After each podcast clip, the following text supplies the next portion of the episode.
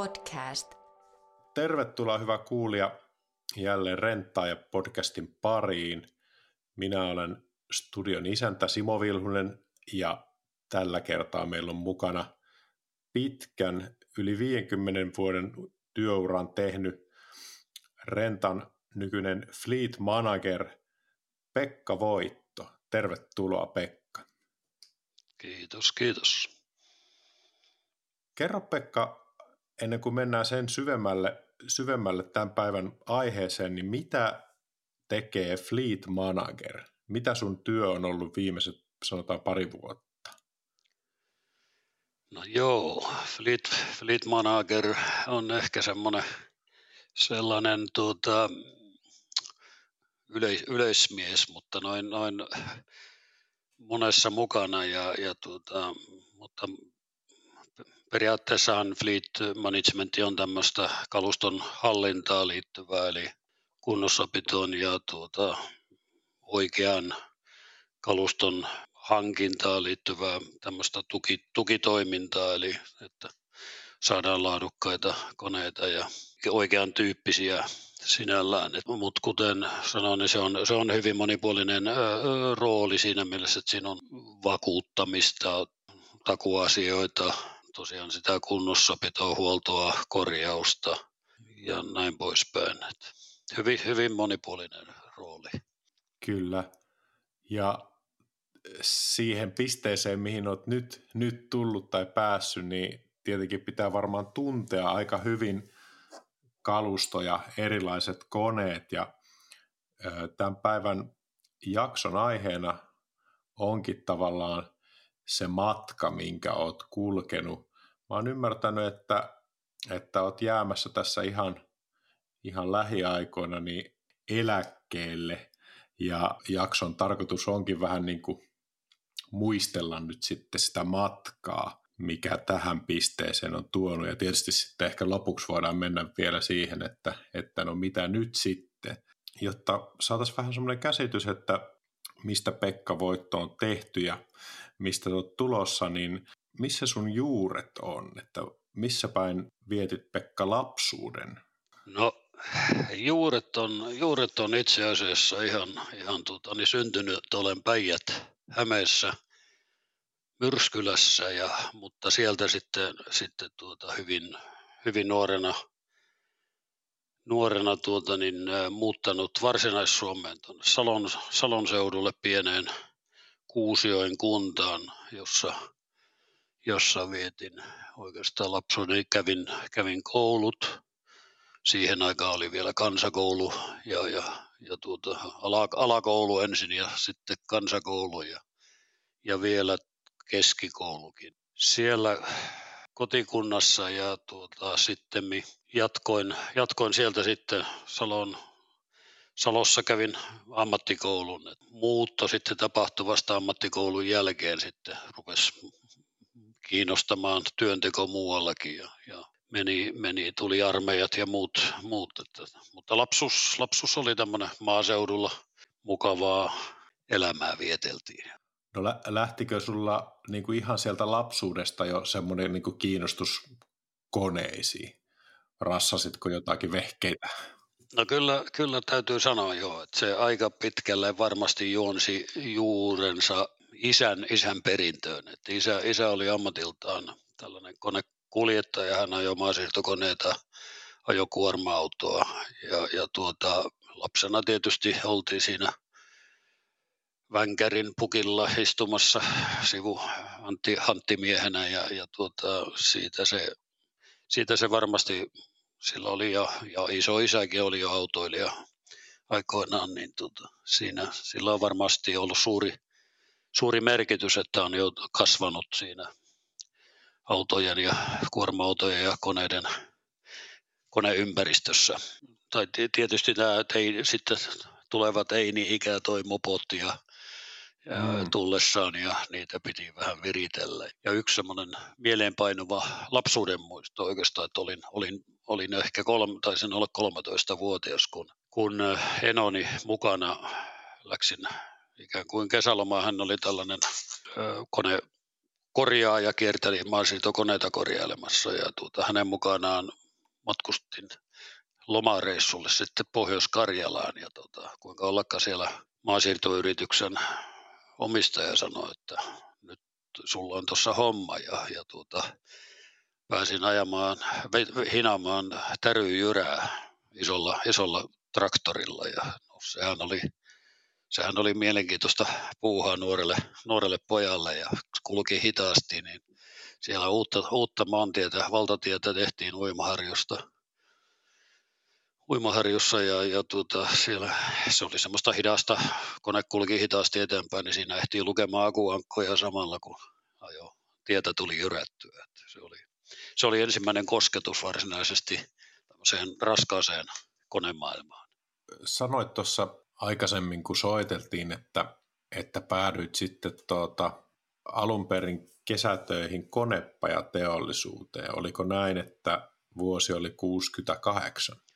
Kyllä vaan, eli, eli, eli pitkä työrupeama tässä yli puoli vuosisataa on vierähtänyt siitä, siitä kun ensimmäisen kesätyöpaikan sain. Ja, ja tuota, se oli siinä mielessä kotiini naapurissa lähestulkoon oli, oli tällainen konepaja, ja, ja tuota, joka sitten monena kesänä työllisti, työllisti ja tuota, pääsimme, pääsimme sitten serkkupojan kanssa sinne, sinne taisi olla, oltiinko kolme viikkoa vai mitä oli se ensimmäinen kesä ja siitä sitten jatkossa koulu, kesä, kesälomat tulikin hyvin aktiivisesti oltu töissä töissä siellä, eli metallityöstämisen oppeja tuli sieltä sitä kautta. Hmm. Miltä se näytti konepajameininki tuota 60-luvun lopulla sinun silmiin? Kyllähän se oli, oli varsin erikoista sinänsä, että tämmöinen koneistus, tai sanotaanko koneellistuminen ei ollut teollisuudessa niinkään tapahtunut vielä, vaan vaan työkalut oli hitsauskoneet, leka, lekat ja isoja mankeleita, tämmöisiä, tämmöisiä mutta varsinaista tämmöistä niin levytyöstöön keskuksia eikä tällaisia siihen aikaan ei ollut. Ja, ja tuota, mutta se, minkä koin siitä ajasta erinomaisena kokemuksena, että silloin oli, siihen aikaan oli tällainen kisälliperiaate mm. oli, oli, oli vielä voimakas ja tuota, vanhemmat metallimiehet opetti, opetti nuoria poikia, ketä oltiin siellä levyseppien apulaisena, niin tuota, he opetti hitsaamaan ja he opetti polttoleikkaamaan ja, ja, tuota, ja toki sitten mulla itselläni ammattikoulussa kävin asentaja linjan, eli, eli tuota, tuli sitten sorvit ja jyrsimet tutuksi ja, ja sitäkin, sitäkin hommaa sitten tein siellä vähän tuurailin kesälomia ja sun muuta, mutta sieltä, sieltä tuli semmoista hyvää perusoppia siitä, että mitä raudasta voi tehdä. Hmm, hmm. Ja jäikö jotakin semmoisia erikoisia persoonia tai hetkiä muistiin sieltä ajalta? No kyllä siellä, siellä paljon, paljonkin, et en tiedä oliko, oliko nyt persoon, persoonia oli paljon siihen aikaan, oli tämmöisiä, tämmöisiä osittain semmoisia kierteleviäkin metallimiehiä, jotka tuli kesäksi töihin ja taas ne hävisi syksyllä. Ja, ja tuota, mutta ammatti, ammattilaisia kuitenkin. Ja, tuota, kyllä siellä varmasti, en nyt ole niin muistellut sitä, sitä että, mutta kyllä siellä, siellä oli hienoja, hienoja tyyppejä tapassa mm. kovan kokemuksen. Oli laivanrakentaja ja, ja joku oli jossakin öljylautalla ollut töissä ja muuta, muuta että oli todella kovia ammattilaisia. O- oliko sulla silloin niin kuin selvät semmoiset tavallaan sävelet sen oman uran, uran suhteen mielessä, että mihin haluat mennä vai oliko, oliko se enemmänkin sille, että mitä nyt vaan mahdollisuuksia tuli eteen, niin tartuit niihin? Ky- kyllä, se, kyllä se siinä vaiheessa varmasti niin se oli, että oikeastaan mitä, mitä tarjottiin, että kun sitä omaa ammattitaitoa ei sillä lailla ollut, mutta, mutta siinä vaiheessa jo ö, ammatti, taisi olla ammattikouluaikana ainakin, niin sitten ajauduin ja, ehkä tietoisesti vähän alitajunaisesti hainkin semmoista keikkatyötä ja tällä konepajalla oli sitten tarjolla tämmöisiä asennus, asennustöitä ja pystytettiin muun muassa tämmöisiä isoja viljavarastoja tehtiin ympäri, ympäri Suomen ja olinkin sitten useampana kesänä, kesänä siinä tämmöisessä asennusryhmän mukana siellä apu, apumiehenä, mutta kuitenkin ennen sielläkin, sielläkin oli näitä vanhoja koneasentajia ja muuta, niin siellä, siellä on hyvässä opissa. Hmm. No miten sitten, kun valmistuit, valmistuit ammattikoulusta, niin mihin tie vei sitten?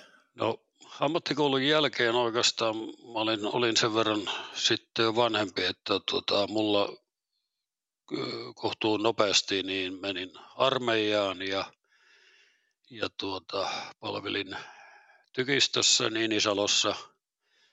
Ja, ja tuota, se, sieltä kun se reissu tuli tehtyä, niin melko lailla nopeasti, niin, niin tuota, työllisyystilanne oli kohtuullisen hyvä Suomessa ja, ja se oli 72 vuonna muistaakseni, kun ruvettiin Suomen ensimmäistä ydinvoimalaa rakentamaan Olkiluotoon ja mehän siinä naapurin kavereiden kanssa päätettiin, että nythän me lähdetään ydinvoimalaan töihin ja, ja tuota, niinpä me ajettiin Olkiluotoon ja ensimmäiseksi, ensimmäiseksi sattui siellä, että tuossa maanrakennus oltiin kuultu kyllä huhuja, että siellä otetaan miehiä töihin ja siellä oli sitten iso maanrakennusyritys, joka, tuota, jonka mestarin koppiin mentiin ja kysyttiin, että me oltaisiin innokkaita töihin, töihin tulemaan, että löytyisikö jotain. Ja mestarihan sanoi siitä paikasta, että, että oletteko huomaa mulla työmaalla jo vai.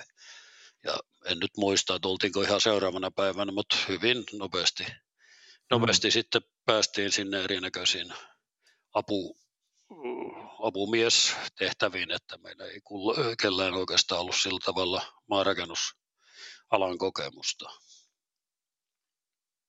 Tuo hauska tarina sinänsä, jos miettii niin kuin nykyajan työmarkkinoita, että no en tiedä kuinka hyvin se toimisi, voisi sinne hyvin erottuakin, mutta tuota, semmoista päättäväisyyttä, että marssitaan vaan koppiin ja, ja tuota, ilmoitetaan, että tässä olisi niin kuin mies valmiina työhön, että kelpaako. Joo, että kyllä. Nykyään, ky- nykyään se on vähän, vähän tuota byrokraattisempaa ehkä monesti. Ky- kyllä, kyllä, se, kyllä se on tänä päivänä. Maailma on muuttunut, mutta siihen aikaan oli, oli tosiaan, oli työllisyystilanne oli, oli hyvä joka puolella, puolella ja, tuota, var, ja siellä oli tekijöistä, tekijöistä sen verran pulaa, että, että siellä me, siellä me tuota, sitten seuraava vajaa, vajaa kolme vuotta, kun, kun olin siellä, niin tuota, sielläkin, sielläkin sitten tapahtui semmoinen, että vaikka ihan apupojaksi meni, niin, niin tuota, kohtuu nopeasti sitten se kiinnostus kuitenkin koneita kohtaan oli, niin pääsin, pääsin sitten aluksi tai tuurailemaan siinä kaivinkonekuskeja opettelemaan. Sielläkin oli, oli hyvä kaveri, kaveri, joka vähän opasti mua, miten, miten kaivinkoneella kaivetaan. Ja, ja sitten ajelin, ajelin täröjyrää ja ajelin maasiirtoautoa siinä. Ja, ja tota, sitten ne oli semmoisia tuurauksia, niin sitten pikkuhiljaa ajauduin siitä semmoiseksi remonttimiehen apulaiseksi. Eli siihen aikaan työmailla, joka työmaalla oli remontti kavereita, jotka piti kunnossa koneita ja, ja korjasi. Ja tuota, pääsin siinä siinä semmoiseen hyvään yleisoppiin ja että tuli vähän sähkölaitteita, silloin ei ollut ihan niin tarkkaa, tarkkaa lainsä, tai laki, lainsäädäntö oli varmasti tarkkaa, mutta niitä ei ihan niin noudatettu, niin siellä vähän tehtiin sitten mm. sähkökeskuskorjauksia ja, ja, tuota, ja pien, pienkoneita sitten tärylätkiä ja kaiken näköistä kaiken näköistä sitten kunnosteltiin ja sieltä, sieltä taas ammennettiin vähän lisää, lisää tämmöistä kone, kokemusta. Mm, mm. Niin, että se erikoistuminen ei ollut tietenkään siinä vaiheessa vielä edes tässä niin kuin ylipäätänsä elinkeinoelämässä mennyt siihen, siihen asti, että olisi ollut vaikka, vai muistatko, että oliko siihen aikaan niin kuin Suomessa ylipäätänsä mitään tämmöisiä konevuokraamoja, tai ainakaan tuommoisilla iso, isommilla työmailla niitä niin kuin tuskin käytettiin, vaan Ei. omistettiin koneet ja, ja korjattiin ja huolettiin kaikki siellä niin, kuin, niin sanotusti talon sisällä. Kyllä, näin, näin nimenomaan, että kyllä konevuokraus, en tiedä, ehkä, ehkä jossakin saattanut olla, mutta kyllä konevuokraus käytännössä tuli vasta 80-luvulla luvulla mm. sitten nousi, nousi pinnalle ja, tuota, ja suomalainen, Suomessa on perinteisesti ollut tärkeää se, että, että omistetaan koneet ja se on edelleen, että toki tänä päivänä muutos on kova käynnissä ja yhä, yhä penetraatio astet kasvussa konevuokrauksessa, eli yhä, yhä suurempi osa laitteista vuokrataan, että enää, enää ei välttämättä niin haluta omistaa niin kuin aikaisemmin. Hmm. Se on ihan ymmärrettävää, mutta tota, miltä, miltä se Olkiluodon työmaa niin kuin näytti tai minkälainen kokemus se oli? Nehän on ihan massiivisia laitoksia ja sielläkin oli varmaan vaikka minkä sortin porukkaa samaan aikaan siellä. Ton... No joo, kyllä, kyllä se oli, että siellähän asuttiin, meitähän nyt en muista ihan tarkasti, mutta yli, yli tuhat henkeä siellä oli töissä parhaimmillaan ja siellä oli isot kämppialueet ja jossa sitten tämmöisissä viipale parakeissa asuttiin niin kuin, vähän niin kuin tänä päivänäkin on usealla työmaalla ja, ja tuota, kyllähän ei siinä, ei siinä kauaa kauaa siinä, kun porukka alkoi lisääntymään, niin, niin kyllä siinä Rauman poliisi joutui oman poliisiaseman sitten perustamaan työmaalle, hmm. että, että tuota, elämä, elämä oli, oli sitten sen verran levotonta sielläkin, että tietysti maailmalta ihmisiä tuli, monen, monen sortin mm. sakkia tuli, tuli ympäriinsä ja, ja tuota, siinä välillä sitten vähän tunteet siellä kuohu ja ilmeisesti poliisikin totuus, totesi, että kun joka päivä joutuu käymään, niin ehkä on parempi olla paikan päällä koko ajan ja heillä oli sitten, heillä oli sitten tämmöinen etä, etä tuota, etätoimisto siellä, että ei tainnut, ei tainnut putkaa olla, mutta että se, se, se oli Raumalla, mutta, mutta kyllä siellä monennäköistä tapahtui. Joo, no tota, pakko kysyä myös, että, että tuota, sitten myöhemmin niin kuin päädyitkin maailmalle töihin, mutta oliko, oliko se Olkiluoto tavallaan semmoinen, missä vähän niin kuin totuit siihen, että on erinäköistä sakkia, eri kulttuureja, joiden kanssa tehdään töitä ja näin pois. Joo, kyllä se, se, että ehkä Olkiluoto tehtiin hyvin pitkälle suomalaisvoimin, että ei ollut semmoista semmoista tuota, jotkut erikoiskoneasennukset oli sitten ulkoma- ulkomaalaisia, mutta pääosinhan se oli suomalaista väkeä. Mutta kyllä siellä niin kuin, tietysti se työyhteisö ja, ja, ja suuri määrä ihmisiä tuollaisessa ympäristössä, niin tota, kyllä, se, kyllä se paljon opetti ja, ja, ja mielenkiintoista, hyvin mielenkiintoista aikaa oli sillä tietysti nuori mies olin, mutta, mutta tuota, kaikkea sitä ammensi siitä olostaan siellä. Hmm. No mihinkä matka vei sen jälkeen?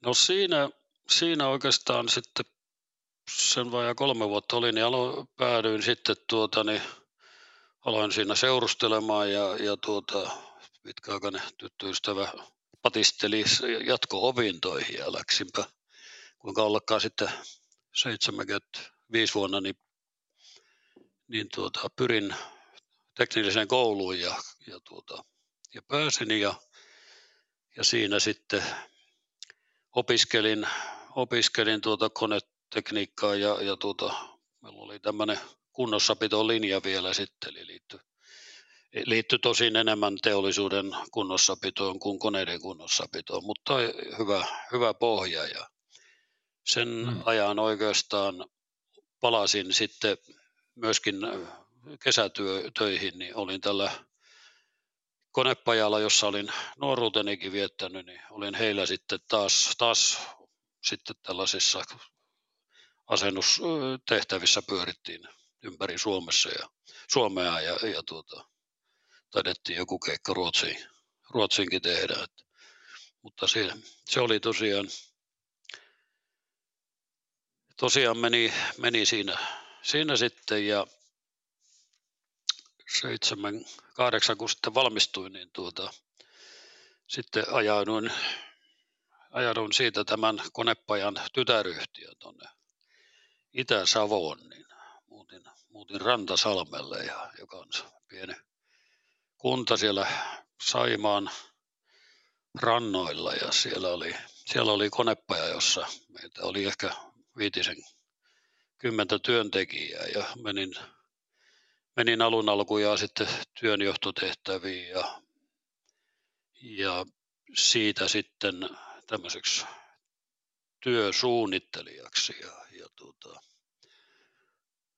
siinä tehtiin sitten kellokallen hommia, jos jollekin se jotain kertoo, eli käytännössä, käytännössä mittailtiin työvaiheita, kun tämmöisestä vaihetyöstä koko erinäköisiä osia valmistettiin konepajassa, niin vaiheiden hmm. valmistuksen mitattiin työaikoja ja, ja tämmöisiä, ja ura, ura, las, ura, laskettiin urakkahintoja.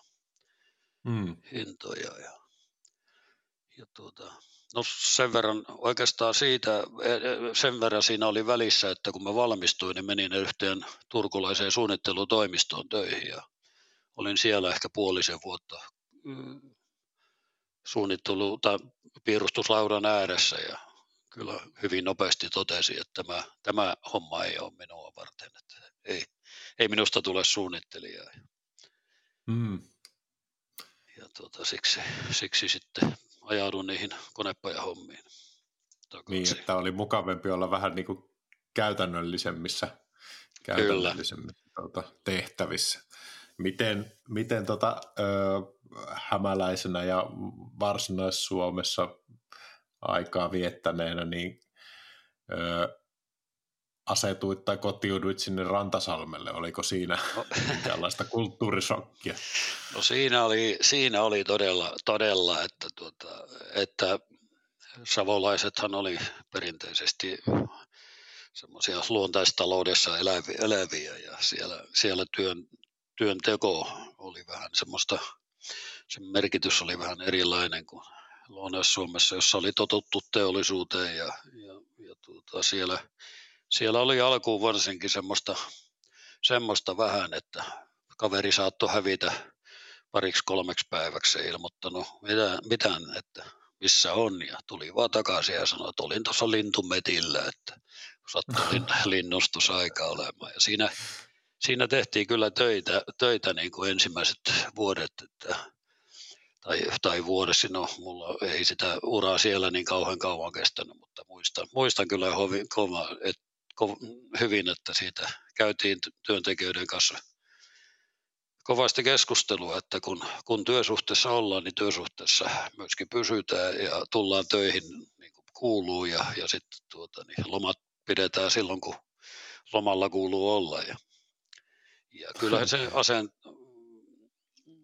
asenne siitä muuttui pikkuhiljaa, että kyllä siellä sitten oli hyviä, todella hyviä työntekijöitä, ja, mutta siellä oli jotkut kaverit sitten ei osanneet oikein omaksua ja kyllä siinä vaihtuvuus,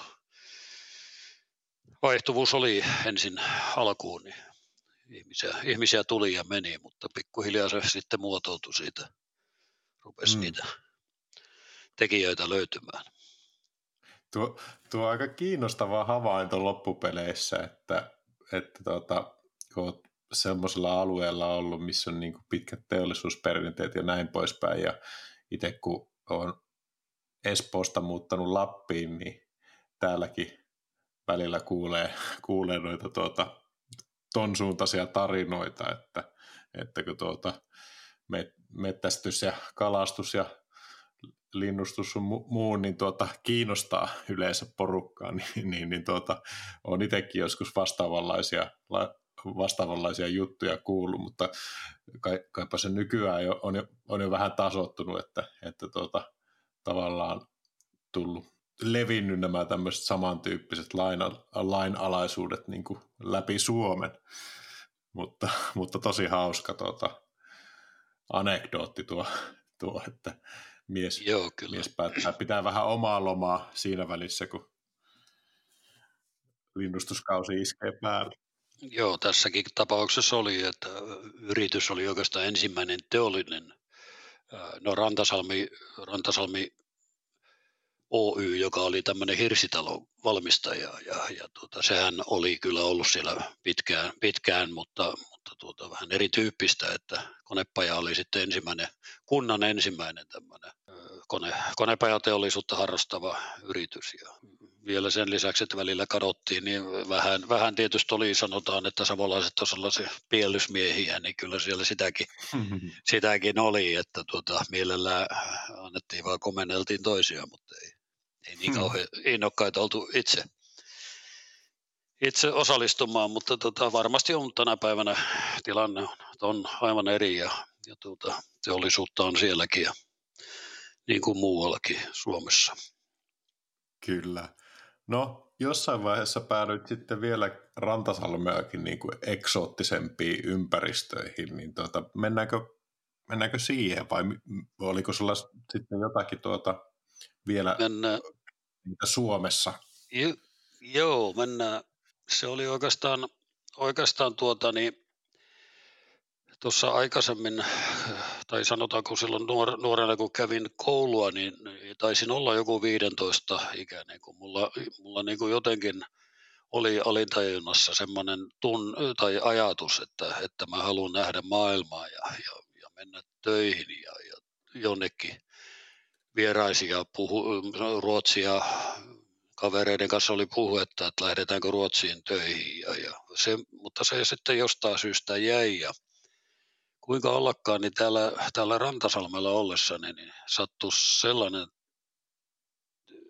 tapaus, että tutustuin siellä kaveriin, joka oli tuota, tämmöisen ruoppaajan kuljettajana. Ja hän oli tuota, niin Libyan rannikolla öö, ruoppaamassa satamia, satamaväyliä sinne. Ja tuota, hän sitten kertoi mm. ja, ja tuota, siitä ja se vaan voimisti mun ajatuksia ja mä rupesin sitten katselemaan siinä, siinä konepajatyön ohessa, niin seurasin, seurasin tuota, avoimia työpaikkoja ja jopa niin, että tilasin Rantasalmelle Hesarin, joka oli siihen aikaan oikeastaan se työ, työvälityslehti, eli Hesari oli, sunnuntai Hesari oli hyvin täynnä, tuota, siellä oli, saattoi olla kymmenittäin avoimia työpaikkoja, jollei sadottaa, ja, ja tuota, sieltä sitten seuraalle, minkä näköisiä töitä ulkomailla olisi tarjolla, ja, ja, ja lähettelinkin sitten aina, kun niitä tuli siihen aikaan, sitten 80-luvun 70-luvun, 80-luvun vaihteessa niin, niin, niin suomalaiset rakensivat jo Irakissa ja, ja oli Libyassa ja Saudeissa ja, ja, tuota, ja, ja hainkin sitten, mutta ei, ei vaan siinä kohtaa sitten osunut kohdalle ennen kuin niin, niin, tuota, sitten, sitten tuli, tuli tuota semmoinen – tilaisuus, tilaisuus tai semmoinen te, oikeastaan tehtävä, johon ehkä olisin, sopisin. Ja, mutta et hmm. siinä ennen oikeastaan sitäkin ennen vielä, niin mä olin, mä olin sitten jo niin pitkälle mennyt, että mä olin lähettänyt Australian Tukholman lähetystöön niin tuota, siirtolaisanomuspaperit. Ja, ja tuota, no se kesti, kesti siellä siellä sitten odottelin, että mikä päätös siitä tuli ja, ja tuota, tulee ja, ja olin niin kuin varautunut siihen, että minäpäs lähden Australiaan, jos, jos tuota, minut sinne, sinne hyväksytään muuttajaksi. Ja hmm. Kuinka ollakaan, niin siinä, siinä sitten kävi niin, että tapahtui samalla viikolla, kun, kun sain tuota Ruotsista sitten viestiä, kirjeen, että joo, että minut on hyväksytty muuttamaan siirtolaistatuksella Australia, niin samalla viikolla sain suomalaiselta rakennusyhtiöltä tuota viestin, että joo, että kutsun tuota niin haastatteluun ja, ja minähän menin haastatteluun. Kyseessä oli perusyhtymä, vanhempi väki tietää yrityksen ja, ja, tuota, ja nykyyn, no sen verran perusyhtymästä oli perusyhtymähän YIT-yhtymä nykyään periytyy mm. perusyhtymästä. Ja pääsin, olin siellä haastattelussa, meitä oli kolme kaveria sitten haastattelussa ja, ja siellä haettiin konepäällikköä semmoisen rakennusprojektiin Libyassa ja, siellä, siellä tuota, tien rakentamista, eli siellä oli, oli sitten maanrakennuskalustoa ja asfaltointikalustoa ja myöskin, myöskin rakennuskalustoa siinä, että siellä rakennettiin isoa jätevesipumppaamoa. Mm. Ja tuota, siinä meni, sillä oli aika kiire sillä aikataululla niin, että, että tuota, se rekrytointiaikataululla ja, ja ne ilmoitti sitten jo viikon, taisi mennä kaksi viikkoa siitä, kun ilmoitettiin, että minut oli valittu sinne ja, ja minäpä sitten siinä olin puntarissa vähän aikaa, että lähden Australiaan vai, vai tuota Libyaan ja ja päädyin sitten kuitenkin Libyaan, kun ajattelin, että on, on suomalainen yritys ja turvallinen, turvallinen ei, ei ihan sokkona tarvi olla eikä yksin. Niin, niin ilmo, ilmoitin sitten sinne lähetystöön, että, että en, en nyt sitten ainakaan tässä kohtaa lähde. Ja, ja taisin jättää portin auki sinne, mutta, mutta tuota, Libyan lähtö sitten tapahtui hyvin nopeasti.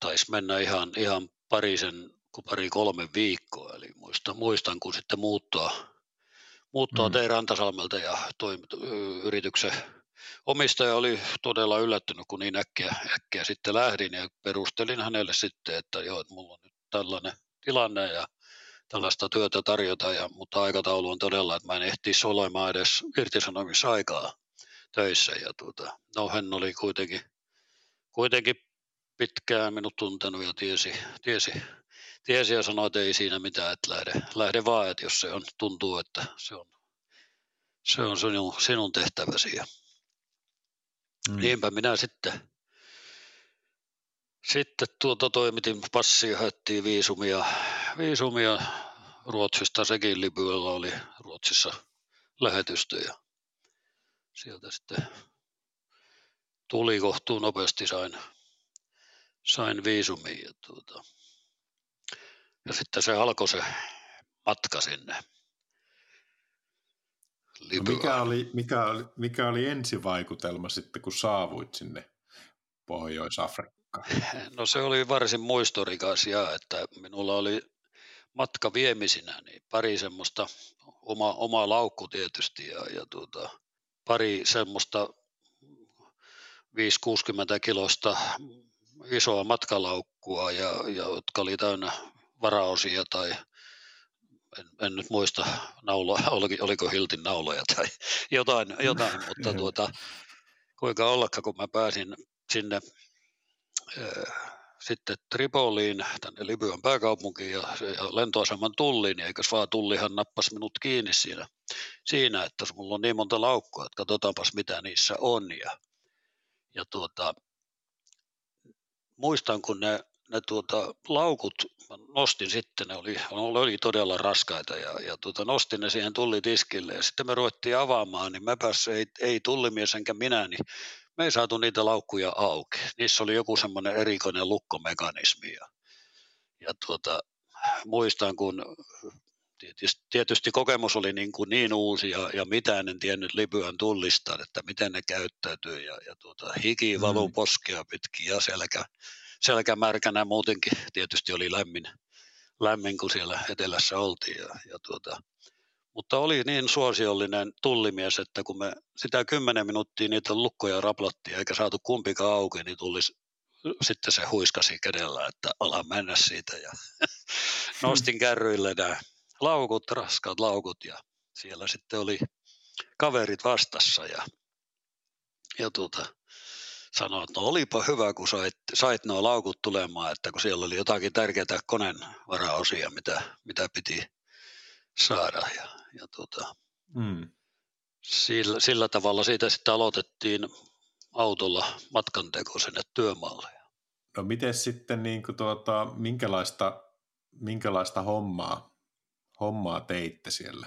No se oli, se oli ensinnäkin olosuhteista, että meillä oli, me oltiin semmoinen Komsin kaupunki, se oli noin puolitoista kilometriä Tripolista ihan meren rannassa, Välimeren rannassa ja aivan meillä oli kämppialue siellä, siellä tuota ihan rannassa ja, ja tuota todella hieno, kaunis, kauniit hiekkarannat ja, ja tuota, siinä mulla oli siellä sitten edeltäjää, joka oli lähdössä pois, niin hänen kanssaan ehdin siinä ehkä kuukauden verran, niin ehdittiin sitten tutustumaan kalustoon ja myöskin työntekijöihin. Meillä oli siellä ehkä pari sataa filippiiniläistä työntekijää ja oma aikansa tietysti meni alkuun ensin, että, että tuota kielitaito kohentui niin paljon, että pärjäs sitten niiden Filippiinojen kanssa, mutta siellä oli hyvät työjohtajat ja tuota, kyllä se hyvin nopeasti siitä sitten kielitaito, kielitaito aktivoitui. Ja, mm. aiemmin kun mainitsin tosiaan, niin silloin kun nuorena olin sitä miettinyt, että haluan matkustaa, niin mä opiskelin myöskin englantia vapaaehtoisesti tuolla No, muun, muassa, muun muassa koko ammattikoulun ajan, että mulla oli joku semmoinen tietous siitä. Ja, ja tuota, ja no konekalusto oli siellä sitten, niin se, sehän oli sinänsä ihan peruskalusto, että ehkä asfalttikalusto oli semmoista levittäjät ja jyrät oli vähän semmoisia uusia, mutta koneita nekin oli, että ei ne, ei ne sen, sen kummosempia. Ja tietysti se jännitti, jännitti siinä vaiheessa, kun tämä edeltäjä lähti pois ja yksin, yksin siihen jäin. Ja työ sinällään se oli siinä kaupungissa rakennettiin pääväyliä, tehtiin, tehtiin ihan uudet, uusia katuja ja samanaikaisesti sitten rakennettiin sinne sitä jätevesipumppaamoa ja, ja tuota putkistolinjoja sieltä kaupungista, viemärilinjoja sinne pumppaamolle. Ja se oli miellyttävä, kiva aikaa siinä, että oltiin sitten vapaa-aika. Vapaa-aika vietettiin siellä varsinkin kesäaikana, niin sukellettiin ja vesi oli, se oli, se oli todella puhdasta siellä, kun Libyan rannikolla ei teollisuutta ollut, niin siellä vesi oli semmoista kristallin kirkasta, että se oli, siellä näki, näki monta parikymmentä metriä veden alla, kun sukelluslaseilla mm. sukellettiin. Ja tietysti muutakin vesiurheilua, tämmöistä lainelautoja, kaikkea, kaikkea vähän kokeiltiin surffausta. Ja, no, hieno. Se oli hieno, hieno paikka. No mites, mites tuota, oliko sulla vanhat kaverit sitten, kun kävit, kävitkö sä tuota, Suomessa niin lomilla tai, tai tuota, oliko sulla tuota, minkäänlaista sellaista niin, mitä, mitä sanoi niin tuota vanhat, vanhat kaverit niin Suomen päässä, että kun olit tuollaiseen ympäristöön no, päätynyt? No kyllä siinä, sehän oli tietysti poikamies elämää elettiin niin varsin vauhdikasta, kun sitten kotimaahan tultiin ja, ja tuota, taisin ensimmäiset pari lomaa viettää. Et meillä, oli, meillä oli aina kolmen kuukauden jälkeen niin pari viikkoa lomaa ja, ja tuota, se mikä oli, oli siihen aikaan, niin noissa ansiotaso siellä, siellä oli kohtuullisen hyvä, eli, eli siinä hmm. täys ylläpito, eli, eli käytännössä ruoka ja asunto oli talon puolesta, niin raha ei paljon edes kulunut siellä mihinkään ja, ja siellä, siellä se, sitten se kolmen kuukauden tili, kun odot, odotti pankissa kotona, kotona niin tuota, kyllähän sitä sitten laitettiin, laitettiin vähän kavereiden kanssa elämä, elämä tuota vilkkaaksi ja ranttaliksi. Et kyllä, se, kyllä se aika vauhdikasta aikaa oli. Luonnollisestikin. Ja tuota, mutta sitten se oli ehkä pari lomaa taisi olla, nyt varmasti muista, mutta ehkä kolmas lomajakso oli tai sitten jo, että sitten matkustettiinkin muualle ja käytiin, vietettiin lomia, lomia sitten Euroopassa ja vietettiin kauko-idässä ja tämmöisiä. Ja tota, edetäkseni tässä, niin, niin tuota, mä olin siinä sellaisen puolitoista vuotta siinä ranta, rannikolla ja kunnes sitten suomalaiset alkoi rakentaa tämmöisellä yhteenliittymänä, niin perusyhtymä myöskin mukana, niin tuota, tämmöistä koulutuskeskusta Libyan armeijalle tuota, viralliselta mm. nimeltään mm. koulutuskeskus ja, ja tuota, se oli sitten parista kilometriä siitä rannasta sinne ihan keskelle tai, tai Saharaan autiomaahan ja se oli tämmöinen Ben, ben Validin kylä, josta muun muassa herra Gaddafi oli muistaakseni kotoisin ja, ja tuota, se oli iso projekti. Meitä oli siellä kahden, kaksi, kolme tuhatta työntekijää. Suuri osa oli filippiiniläisiä ja tuota, suomalaisiakin oli, oli pari sataa ja siellä se oli sen verran suuri sitten, että siellä oli myöskin perheitä ihan, että meillä oli, meillä oli semmoinen kämppi, kämppialue mm. siellä ja, ja tuota, siellä sitten esimieheni, esimiehekseni tuli, tuli, tuli tuota, sitten mies, joka tuli sitten näyttelemään hyvinkin suurta roolia mun tulevassa elämässä ja hän, hänelle olen joskus sanonut, että hän oli mulle semmoinen oppi-isä isä ja tuota, siellä, siellä projektissa hoitelin alkuun, niin, niin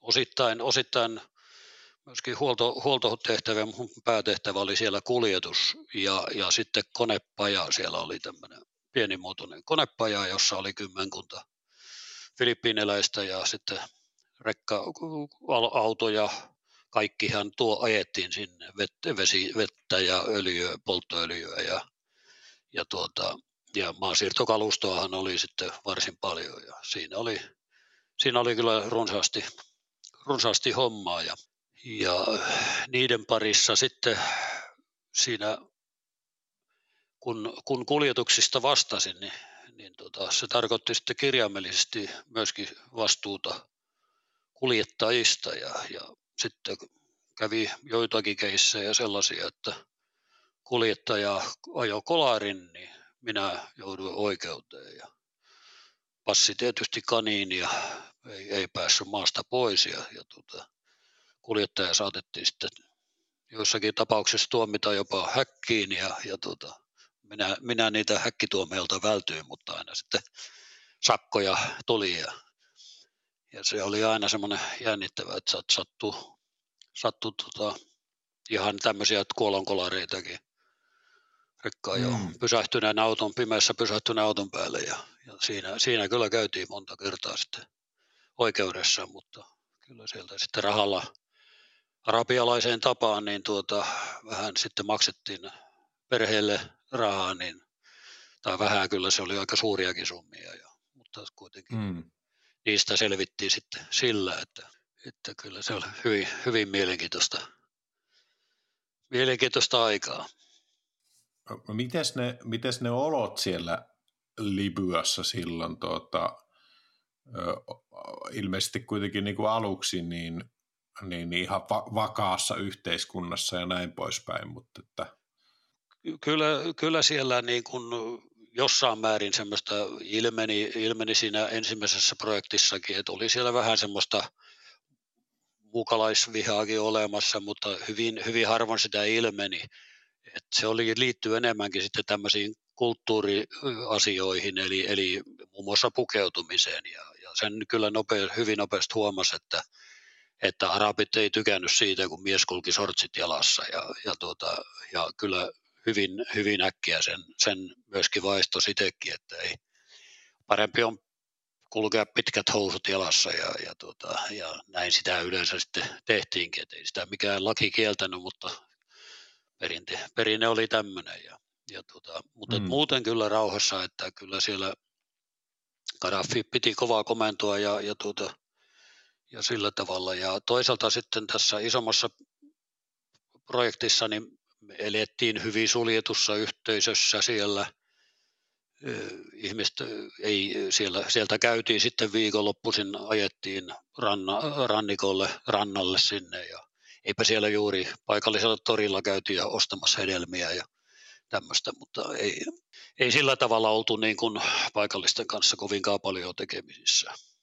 No oliko jotakin semmoisia, tuota, mitä, mitä tavallaan siinä vaiheessa niin kuin jo opit työn tekemisestä tai maailmasta tai muuten niin kuin oivalsit, mitä olisi no. jäänyt sitten myöhemmällekin matkalle? No kyllä, siinä, kyllä siellä tietysti oppi, se oli niin monipuolinen kokemuksena, ihan työkokemuksena, että siellä, siellä, siellä oltiin niin monennäköisissä tehtävissä. Itse kukin, että tuurailtiin lomia ja muuta, muuta että meillä oli varsin suuri se kunnossapito, eli, eli maanrakennuskonehuolto, kuorma ja konepaja toiminta ja sitten oli sähkö, sähkötyömaahuolto ja, ja, tuota, ja siinä oli, se oli, se oli työ, työkokemuksena, niin se oli todella, todella monipuolinen ja antoi anto paljon kokemusta ja ammattilaisia, muun muassa nämä filippiiniläiset työntekijät, niin ne oli hyvin, monet oli ollut, olleet erinäis, erilaisissa projekteissa niin amerikkalaisten firmojen palveluksessa ja heillä oli todella vahvaa asiantuntemusta konekorjaamisesta ja osasivat, osasivat sen ja siinä oppi, oppi itsekin monenlaista siinä sivussa. Ja, toki toki sitten se itse elämä siellä, niin se, että oltiin suljetussa yhteisössä, niin kyllä se, se, se myöskin kasvatti semmoista oma koulunsa oli sekin, että piti niin kuin sopeutua siihen, että, että oltiin, oltiin siellä kämppialueella ja vapaa-aikaa vietettiin yhdessä yhdessä paljon. Että ne harrastukset, kyllä siellä oli, oli uima, uimahalli ja tenniskenttä ja squashkenttää ja semmoinen tuota,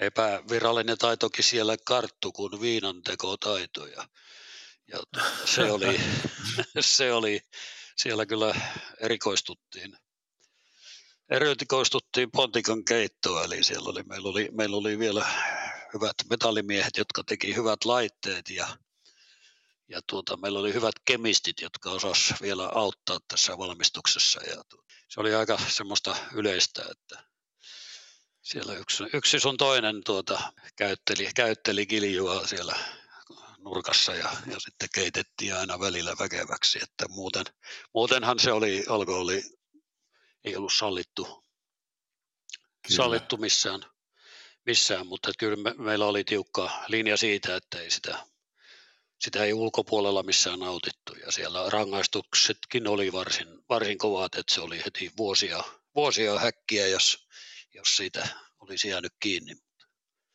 Se pidettiin si- siitäkin huolimatta niin kuin tuota, harrastus, harrastus tuota, toiminta niin, eli vahvana ja priimaa tuli.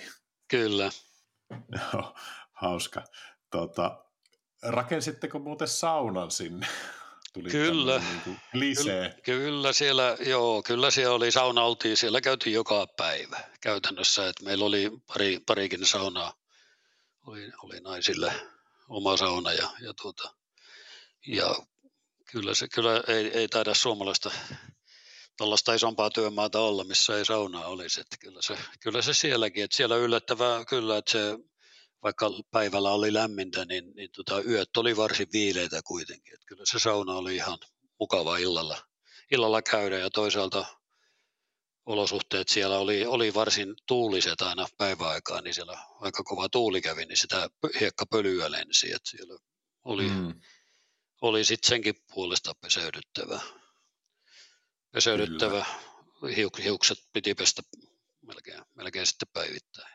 Siellä oli sitten varsin mahtavat ne hiekkamyrskyt, että ne kun, ne kun iski, niin siinä ei, siinä ei ulkona paljon oltu, että se oli, se oli, ne oli kyllä niin, ilma oli niin täynnä hiekkaa ja pölyä, että se, siellä, siellä sitten piti kaikki ikkunat olla kiinni, ettei pöly, ja siitä huolimatta pöly tunkin sisälle. Ne oli aika monen, aikamoinen luonnon näytös, näytös aina, mm. kun semmoinen hiekkamyrsky lähestyi. Niin se oli kuin seinämä, seinämä tuli päälle ja hienoja, hieno, hienoja näky, näkyjä sinällään. Varmasti. Onko sulla muuten niin kuin sillä lailla, että, että oliko sulla esimerkiksi kameraa, onko sulla niin kuin valokuvia tallella tuota, noilta Kyllä, kyllä, joo, kyllä me, tota, kyllä me kuvia otettiin, otettiin paljon siellä ja, ja, tota, ja meillähän oli, oli me tuossa harrastuksesta, kun mainitsin, että viikonlopulla kuljettiin, niin meillä, me hommattiin myöskin sellaiset motocross-pyörät sinne ja meillä oli, meitä oli varmasti toistakymmentä kaveria, jotka me tehtiin pitkiä retkiä siellä. Tota, sitten silleen, että oltiin ihan autiomassa yötä, yötä ja tuota, ajeltiin niillä moottoripyörillä siellä, siellä pitkin aavikkoa ja ne oli, ne oli jo semmoisia kivoja retkiä, että tosin, tosin siellä sitten rakennettiin myöskin motocross-rataa ja, ja tuota, siellä, siellä sitten onnistuin yhden kerran läksi vähän yksin ajelemaan sinne, kun ja vähän vauhdikkaasti yhteen hyppyriin, niin tulin vähän keulaidella alas ja siitä mukkelis makkelis se taju kankalla ja siitä kun heräsin, niin varovasti kattelin, että joko toimiko jalat ja totesin, että kyllä toimii, ja kokeilin, että toimiko kädet ja toimii, ja sitten rupesin vääntötämään pystyyn, niin sitten huomasin, että toisen käden ranne oli mutkalla ja oli luu, luut poikki, poikki siitä, ja tuota, siinä sitten käytiin paikallisella arabilääkärillä laittamassa tuota luut paikalle ja, ja valu, valu, valettiin kipsi ympärille. Ja sitä muutama viikko sitten sairasteltiin, mutta taas se jatku, jatku tämä pyöräily sen jälkeen. Hmm.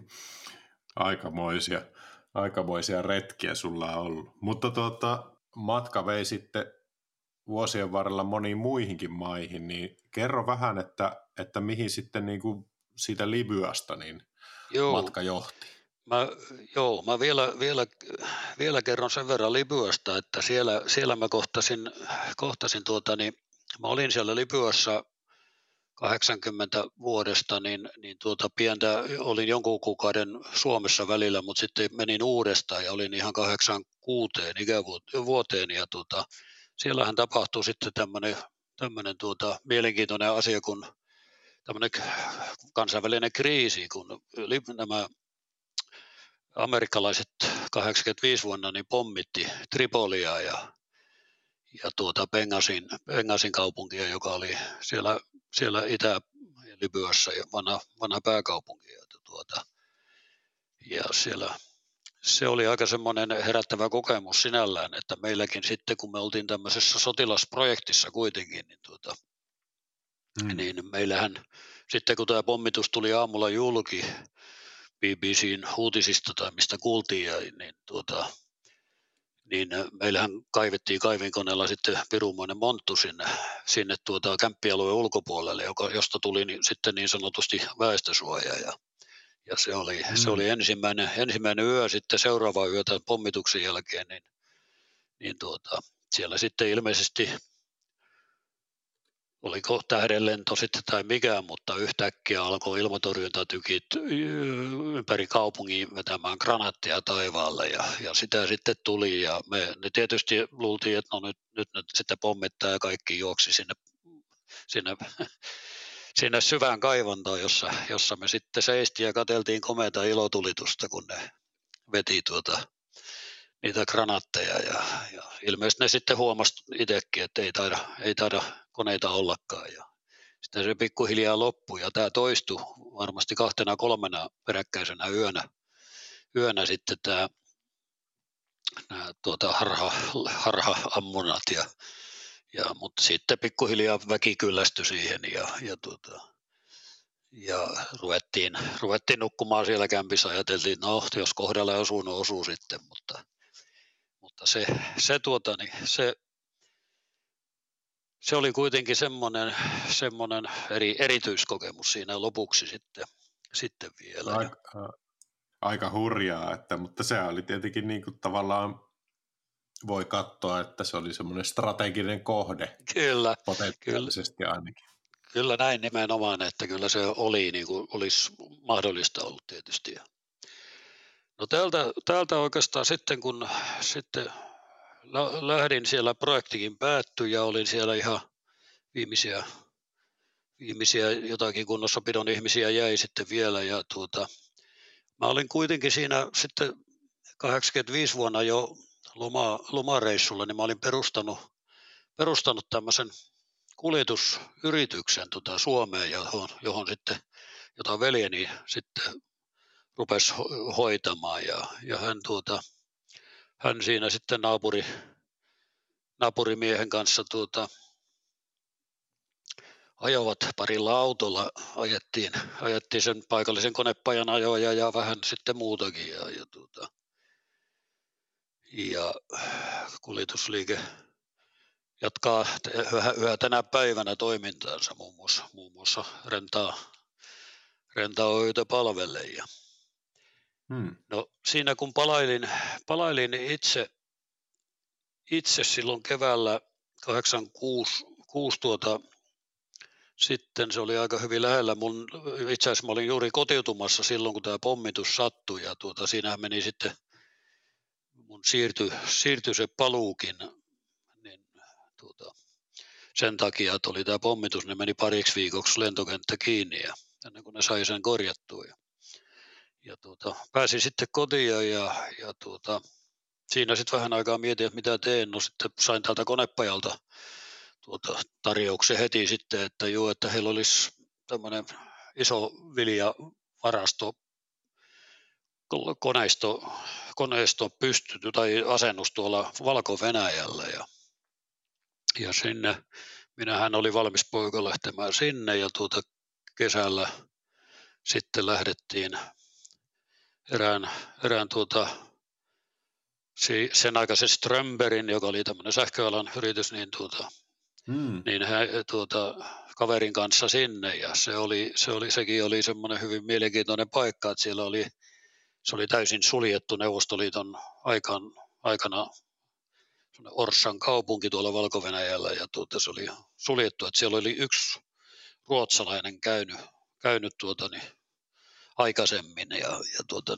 me, oltiin, me oltiin sitten niitä ensimmäisiä tai toisia länsimaalaisia siellä. Ja siellä me muutama kuukausi sitten asennettiin koneita ja sähköistettiin ja saatiin, saatiin projekti, projektit kuntoon ja se oli, se oli ihan mielenkiintoinen hieno reissu, että siellä oli semmoista venäläistä vieraanvaraisuutta, käytiin, käytiin Datsoilla saunomassa ja, ja tuota, syötiin ja tietysti juotiinkin venäläiseen mm. tapaan, niin aina kunnon juhlat pidettiin ja, ja tota, siihen aikaan liittyen niin Gorbatsov, presidentti Gorbatsov tuli valtaan Neuvostoliitossa ja hän määräsi tämmöisen, tämmöisen tuota, kielto lain tavallaan, eli, eli venäläisillä oli, se oliko se nyt yksi pullo kirkasta alkoholia, kun ne sai kuukaudessa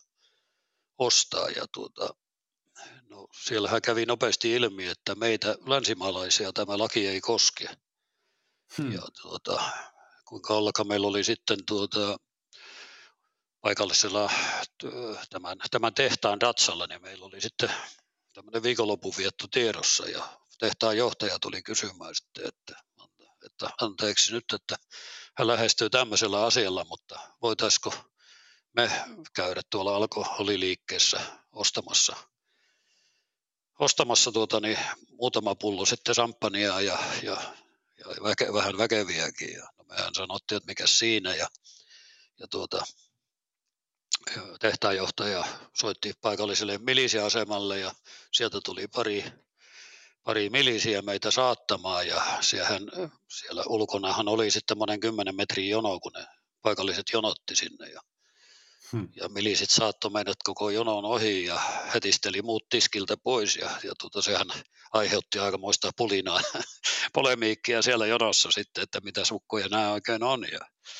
ja tota, mehän lastattiin, lastattiin pärekoriin sitten, joka oli mukana, niin lastattiin täyteen sitten juomia ja maksettiin ruplilla pois ja, ja tuota, tuotiin, tuotiin juomat sinne firmaan ja siellä oli, firman johtohan oli todella tyytyväinen ja maksuvat sitten meille tietysti ruplissa vielä, vielä tuota, tämä. Ja, ja tuota, yksi toinen hieno kokemus siellä oli semmoinen, että oli Venäjällä, kun vietetään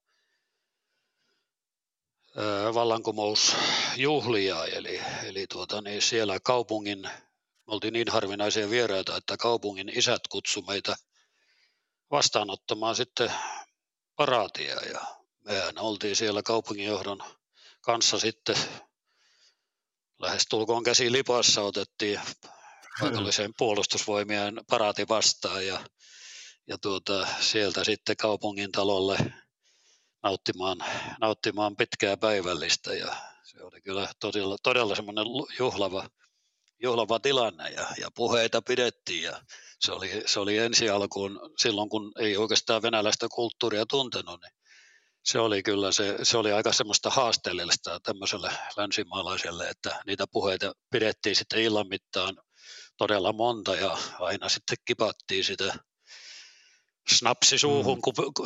puheen päälle ja, ja, mm. ja, tota, ja meillä, meillä tietysti tulkki, tulkki tulkas, tulkas, kun ei, ei venäjän kielen taito ollut, niin tulkki, tulkki oli siinä välissä sitten vielä, mutta, mutta tota, kova, hienoja, hienoja kokemuksia. Joo, kuulostaa, kuulostaa myös, voisi ottaa, vois ottaa, että ei, ei ihan kevyimmästä päästä ollut kokemuksia sinänsä. No ei, ei todellakaan, että kyllä se oli aika, aika kovaa. No se oli, se oli tota, mieleenpainuva, mutta kuitenkin niin kuin ilmeisesti suht, suht lyhytaikainen keikka kuitenkin, niin, niin, niin tota, tuliko sulla vielä muita maita siihen niin kuin lista, listaan? Kyllä, kyllä tuli joo. Mä, mä, tota, öö, mä sitten, sitten tota, tein tämän samaisen konepajan tuota,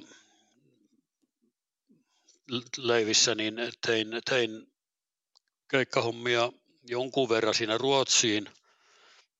Ja, ja sitten taisi olla kahdeksan, olisiko kahdeksan ollut, niin, no, niin muutaman kuukauden keikka oltiin, oltiin tehtiin tuonne Belgiaan. Oltiin siellä paikallisen nesteen nesteen tämmöisellä muovitehtaalla, niin oltiin asentella. asentella se oli tämmöinen asennusvalvontahomma ja mitä, mitä siellä vedi mm. ja tuota, asennettiin sinne, sinne tuota sitten tämmöisiä varastosiiloja ja kuljettimia ja se oli ihan, ihan tuota, semmoinen kiva keikka länsimainen, länsimaissa oleskelua ja, ja, tuota, mm. ja toki siinä sivussa sitten, sitten ajelin, ajelin työtä myöskin näitä autoja, autoja, kun koitin tuurailla sitten kavereiden lomia ja, ja, tuota, ja, ja si, näitä, näitä keikkoja oli sitten Suomessakin joitakin ja tuota, se oli hyvin vaihtelevaa se, se homma, mutta veljeni, veljeni hoiti sitä pää, pääsääntöisesti kuitenkin. Mutta sitten 89 niin tota, tuli taas, taas tämmöiseen tämän, tämän konepajaan, niin he sai tämmöisen urakan tuolta Angolasta, jossa, jossa rakennettiin siellä Etelä-Afrikassa, niin siellä rakennettiin tuota patoa, isoa patoa semmoiseen Kvantsa, Kvantsa jokeen ja, ja, tuota, ja ja siinä tuli sitten, sain kyselyä, että kiinnostaisiko lähteä sinne tekemään betoniasema pystytysvalvontaa sekä se oli Lohja Oyn kanssa yhdessä ja Lohja toimitti sinne murskaamo sekä betoniasema ja, ja, tuota, ja sitten nämä varastointisiilot ja kuljettimet ja minä, minä taas van, valmiina miehenä oli, että mikä siinä, että sinne vain ja, tuota, ja tuota, tiesin, että siellä on sitten Murskaamo-puolelta oli yksi suomalainen kaveri, kaveri ja tuota, se, oli, se oli sitten oikeastaan varmasti yksi, yksi ikimuistoisempia retkiä tämä. Se oli ja muutama kuukauden keikka, kun siellä kävin. Ja tuota, se oli siinä mielessä, että kun matkustin sinne jo, niin tuota, olin, lensin Pariisiin ja sieltä Kongoa ja sieltä Angolaa ja, ja tuota, pääsin perille, perille, niin siellä oli pari kaveria vastassa ja, ja kertoi, kerto, että tämä projekti, joka sijaitsi siellä Keski-Afrikan ylängöllä 400 mm. kilometriä rannikolta, niin, niin tuota, siellä on tapahtunut granaatti-isku tämmöinen.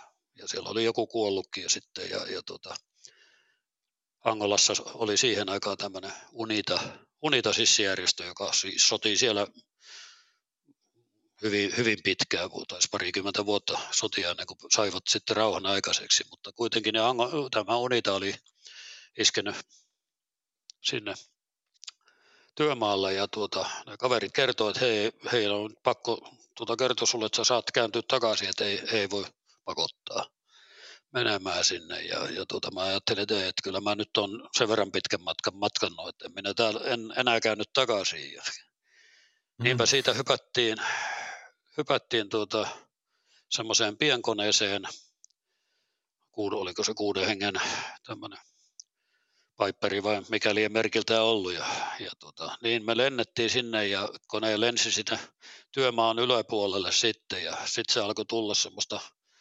spiraalia alas, kun pelkästään tietysti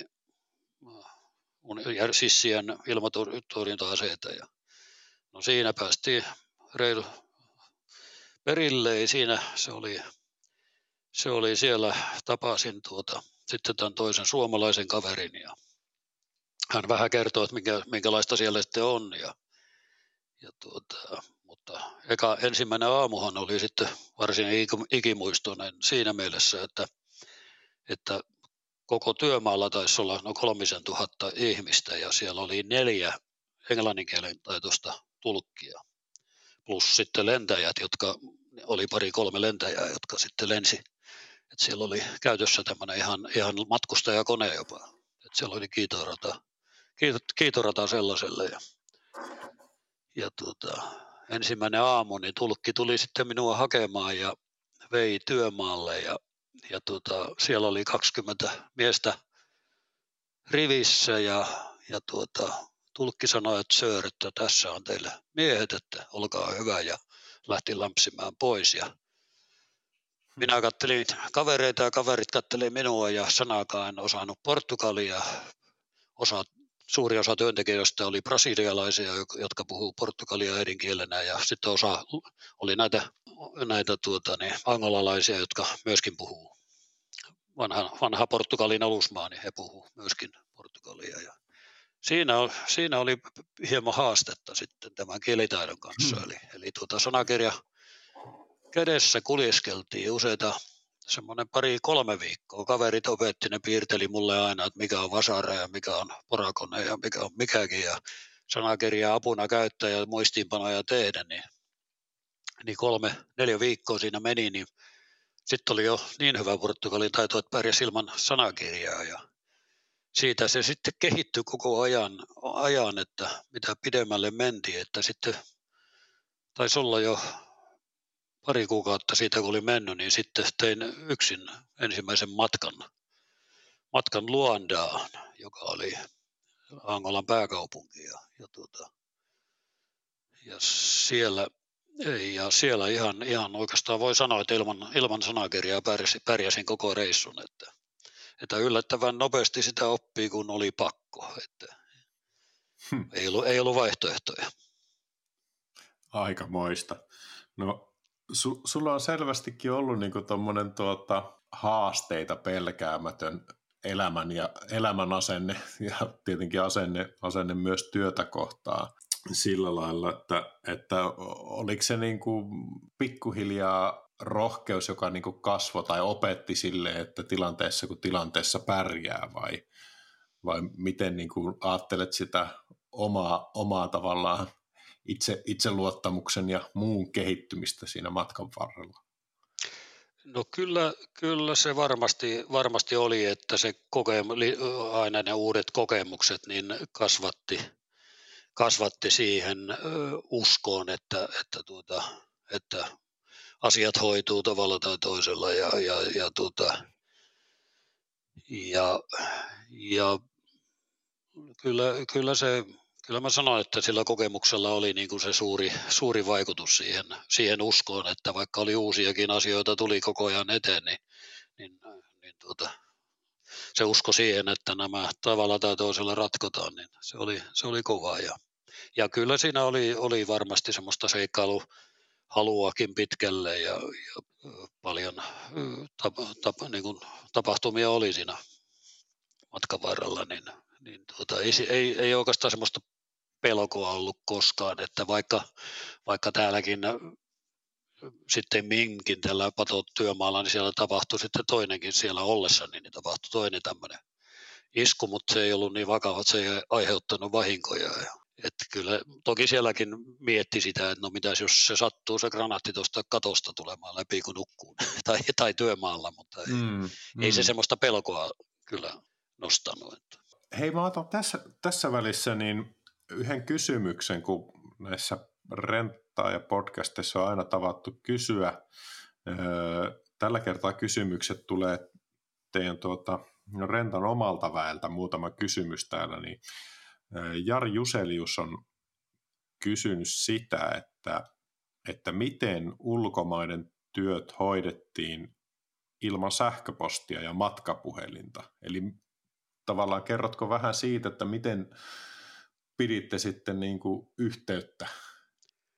yhteyttä no joo, se on hyvä kysymys. Hyvä kysymys. Tosiaan siihen aikaan, kun, kun Libyassa aloittelin alkuja, niin, niin meillä Telefax toimi sinne. Ja nuori polvi ei edes tiedä, tiedä mikä se, hmm. tai, tai faksin, faksin muistaa, mutta tuota, tämä, tämä, sanon nyt mikä oli tele,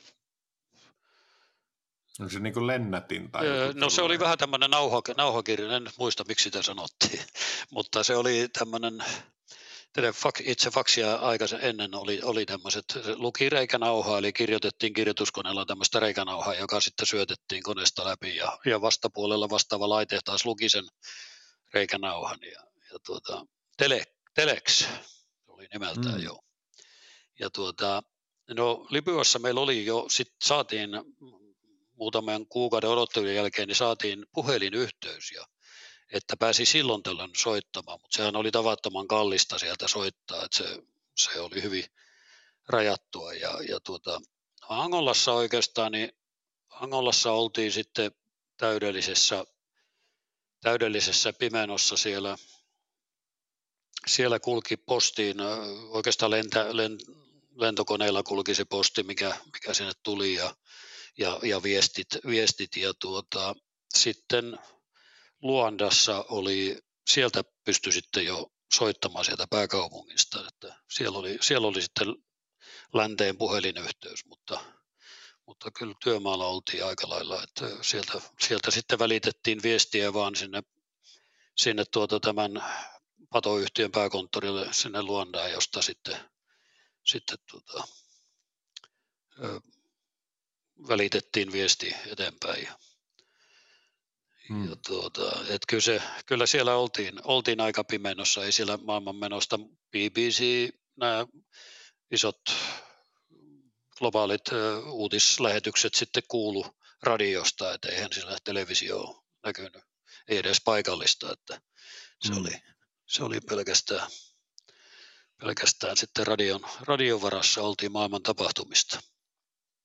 No onko, onko ikinä niin kuin nykymaailmassa, kun puhelin pirisee ja sähköposti kilkattaa ja näin poispäin, niin ikinä tuota, ikävä tavallaan niitä aikoja? No kyllä se, kyllä se työnteko oli niin erilaista, että, tuota, että on joskus, joskus verrannut tähän, toki, toki tämä tehos, tehokkuus on tuonut tämän tullessaan ja tai, tai tehokkuus on kasvanut tämän tiedonkulun myötä, ja, ja tuota, mutta joskus tulee mieleen, että ennen vanhaa kun autokuljetusalan töitäkin tehtiin, niin hyvin pärjättiin, vaikka ei sitä puhelinta ollut. Että aina se viesti oli odottamassa siellä määränpäässä ja ehkä semmoinen minuuttia aikataulu juttu, sitä, sitä ei niinkään ollut, että silloin, silloin se ehkä työntekokin oli jotenkin semmoista, vaikka töitä kyllä tehtiin, että, mutta, mutta tota, se ei ollut niin hektistä ja semmoista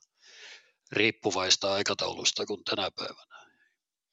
Hmm. Omat hyvät puolensa, mutta toki tiedon kulku tärkeä on, on tänä päivänä. Kyllä. No, miten sitten vuodet vieri ja, ja tuota, Suomessakin tuli, tuli sitten jossain vaiheessa niin 90-luvun lama, niin vaikuttiko se Joo. Vielä, vielä sen verran palaan tuohon Angolan keikkaan, että se oli, se oli varsin ö, dramaattinen loppu sillä. Okei. Nimittäin, nimittäin muistan vielä, kun läksin sitten projekti valmistuttaa tai oman osuuteni saatua valmiiksi siellä, niin läksin sitten pois sieltä lentämään. Ja, ja tuota, se oli perjantai-päivä vielä, kun, kun tuota, läksin sieltä sitten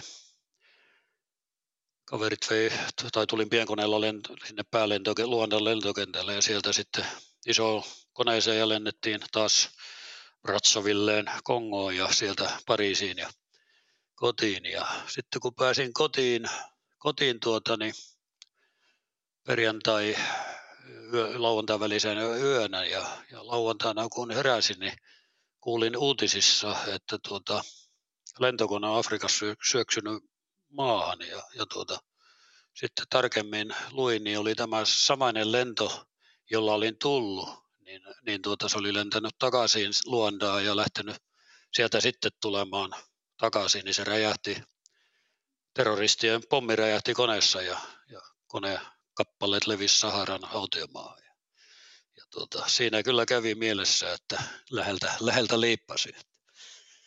Että se no, oli aika, oho. Aika, aikamoinen, aikamoinen niin kuin mie, mie, mieltä ko, koetteli hetken aikaa. Että tosin, tosin riskeihin oli valit sillä tavalla, tuota, kun läksin sinne, niin mulle tehtiin muistaakseni normaali kuolen, kuoleman tapa tapaturmaisesti kuolemaan, niin oliko se 100 000 markan korvaus, niin mulle, mulle tehtiin miljoonan markan korvaus. Että jos omaiset olisi kyllä voinut hyvä, hyvin, jos olisin, jos olisin siinä sillä keikalla menehtynyt. Että, no joo. Mutta, mutta tällainen, tällainen, tällainen loppu oli sillä, sillä keikalla. Niin. No, ei kuitenkaan onneksi niin tuota, osunut ihan sille samalle lennolle, mutta, mutta tuota, varmasti pysäyttää varmasti pysäyttää. Kyllä. Oliko, oliko se viimeinen, viimeinen niin kuin varsinainen Afrikan keikka sitten? No se, oli, se oli kyllä joo, että en, en sen jälkeen ole. En, en ole käynyt.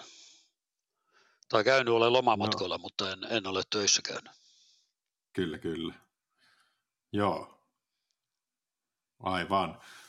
No mutta tota, tarinassa eteenpäin, niin miten, miten se sitten tuota, palasit kotimaahan, sulla oli siellä se kuljetusyritys, niin miten, miten sen kanssa Joo, hommat no siinä, siinä, tota, niin, siinä sitten jonkun aikaa ajelin, ostin yhden auton lisää ja tuota, ajelin, ajelin sitten tuota, niin, autoa, mutta sitten, sitten siinä rupesi 90-luvun alkuun rupesi heti näyttämään, että nyt taitaa, nyt taitaa iskeä taantuma ja tuota, olin sen verran, sen verran tuota, sitten ennakko pitkälle tulevaisuuteen katselevaa, että päätin, että nyt, nyt tässä taitaa käydä niin, että nyt on syytä supistaa toimintaa ja rupesin, rupesin tuota veljeni kanssa keskustelemaan, että mitäs jos hän os, ostaisi multa tänne, että mä kyllä löydän, löydän toimin tuota, muuta tekemistä ja, ja tuota, niinpä me sitten tuota yhdessä neuvoteltiin siinä ja päädyttiin, että okei, että myydään, myydään yksi kallis, kallis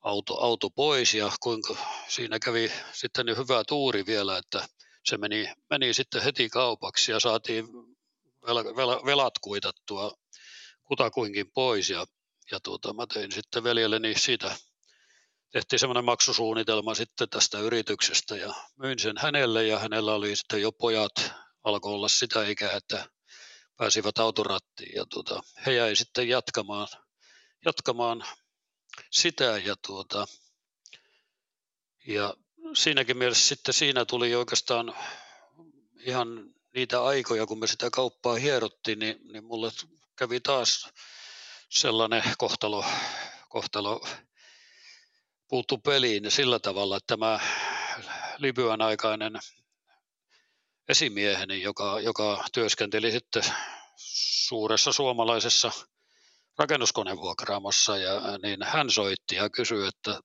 että, mitä, että kiinnostaisiko tämmöinen lähtö Moskovaan, että siellä olisi tällainen yhteisyritys, venäläis-suomalainen rakennuskonevuokraamo. Mä nyt en suoraan, suoraan siitä luvannut, sovittiin, että, tuota, että minä teen tämmöisen tutustumisreissun sinne ja lensin sitten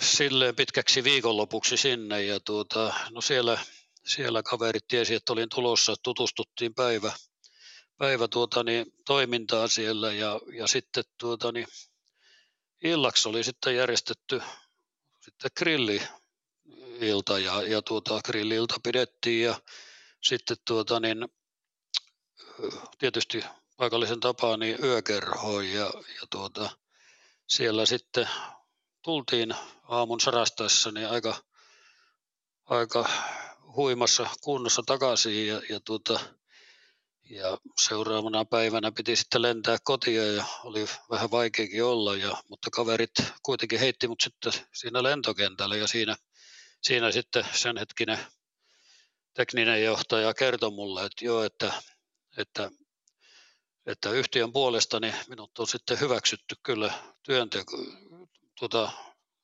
työntekijäksi sinne. Ja mä sanoin, että jaa, että onko teillä ollut joku palaveri, ja sanoin, että joo, että se palaveri oli viime yönä, että sinä kestit aamu mm-hmm. neljään, että se oli se tinkiraja, että jos ennen neljä olisi kaatunut, niin sitten ei olisi päässyt töihin. Aivan. Ja, ja tuota, niinpä mä sitten tosiaan tein, tein työsopimuksen sinne ja, ja tuota, läksin, läksin sitten 90 muistaakseni vuoden lopussa niin Moskovaan ja, ja, tuota, ja siellä työskentelin sitten aluksi, aluksi ihan tämmöisenä huolto, huoltopäällikkönä varikolla ja, ja, tuota, ja sitten teknisenä päällikkönä ja, ja tuota, sen vajaa kolme vuotta kun olin, niin, niin siellä Moskovassa niin sitten vielä olin, olin tuota yrityksen toimitusjohtajanakin. Ja, ja hmm. se, oli, se oli sinänsä, sinänsä tuota, niin, jos siitä itse konekalustosta, mikä siellä oli, niin sehän oli hyvin pitkälle, pitkälle oli samanlaista.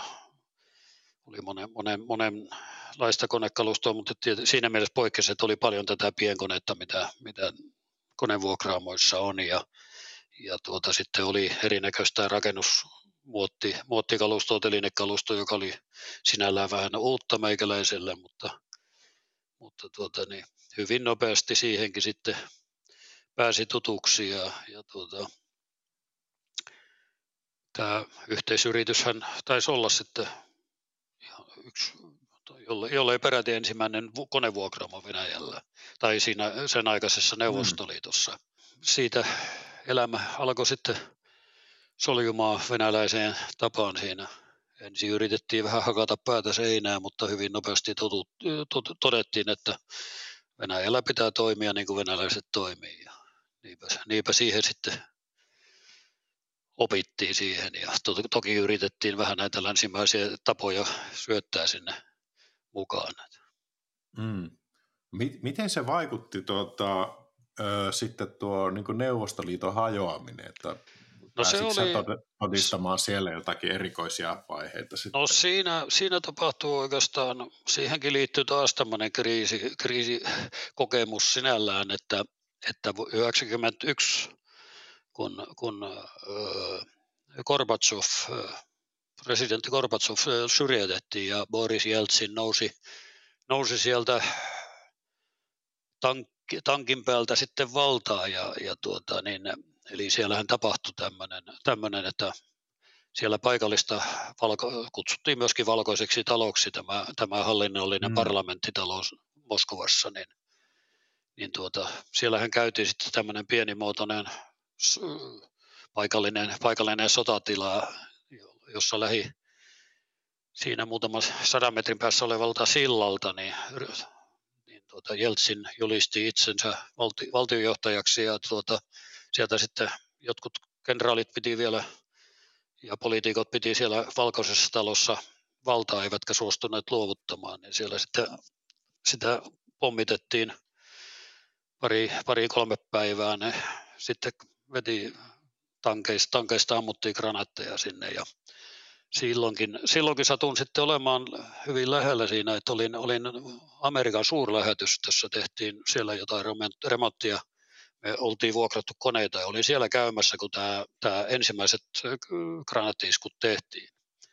Ja amerikkalaiset vei meidät sitten sinne maan alle bunkkeriin ja tuota, siellä me oltiin monta tuntia. Ja sitten mä rupesin sanomaan niille, että ei, että kyllä mä haluan lähteä, kun sieltä oli toiselta puolelta rakennusta oli pääsy niin kuin kaupungin keskustasuuntaan. Ja no, aikamme siinä neuvoteltiin pitkään, siinä kävi joku sitten esimies ja, ja sitten tuli sanomaan, että no jos mä teen tämmöisen kirjallisen sitoumuksen, jossa vastaan itse tekemisistä, niin, niin he voi päästää mut pois. Ja niinpä, niinpä mä allekirjoitin sitten dokumentin, jossa otin itselleni vastuun ja, tuota, ja sieltä, sieltä sitten kaupungin puolelta portista ulos ja onneksi oli auto siellä parkissa ja ei muuta kuin autoa ja hyppäsi.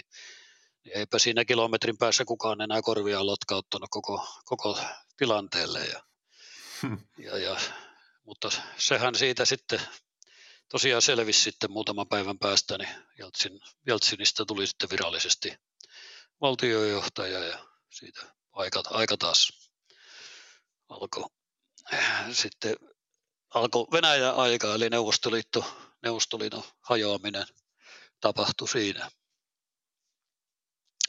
Ja kun kysyit, kysyit sitä, että mitä se sitten toi tullessaan tämä valtio, Neuvostoliiton sortuminen, mm. ja, niin se toi, toi meille, meille tämmöisenä länsimaisena yhteisyrityksenä siellä, niin meillähän palvelun tarjoajia oli, oli kovasti sitten sitten kun alkoi alko tämmöinen yritysmaailma ja nostaa nokkaansa siellä. Ja tota, yksi, yksi oli sitten oli tämmöiset erinäköiset järjestöt, jotka tarjosivat meille vartiointipalvelua ja, ja tuota, hyvin, hyvin, nopeasti me sitten todettiin, että eihän täällä voi toimia, että jollei sulla jonkunnäköistä lainausmerkeissä vartiointisopimusta sitten jonkun kanssa. Ja niinpä siinä sitten istuttiin mustapukuisten herro, herrojen kanssa pöytään ja, tuota, ja löydettiin sitten semmoinen sopiva hyvä yhteistyökumppani, joka kohtuu hinnalla,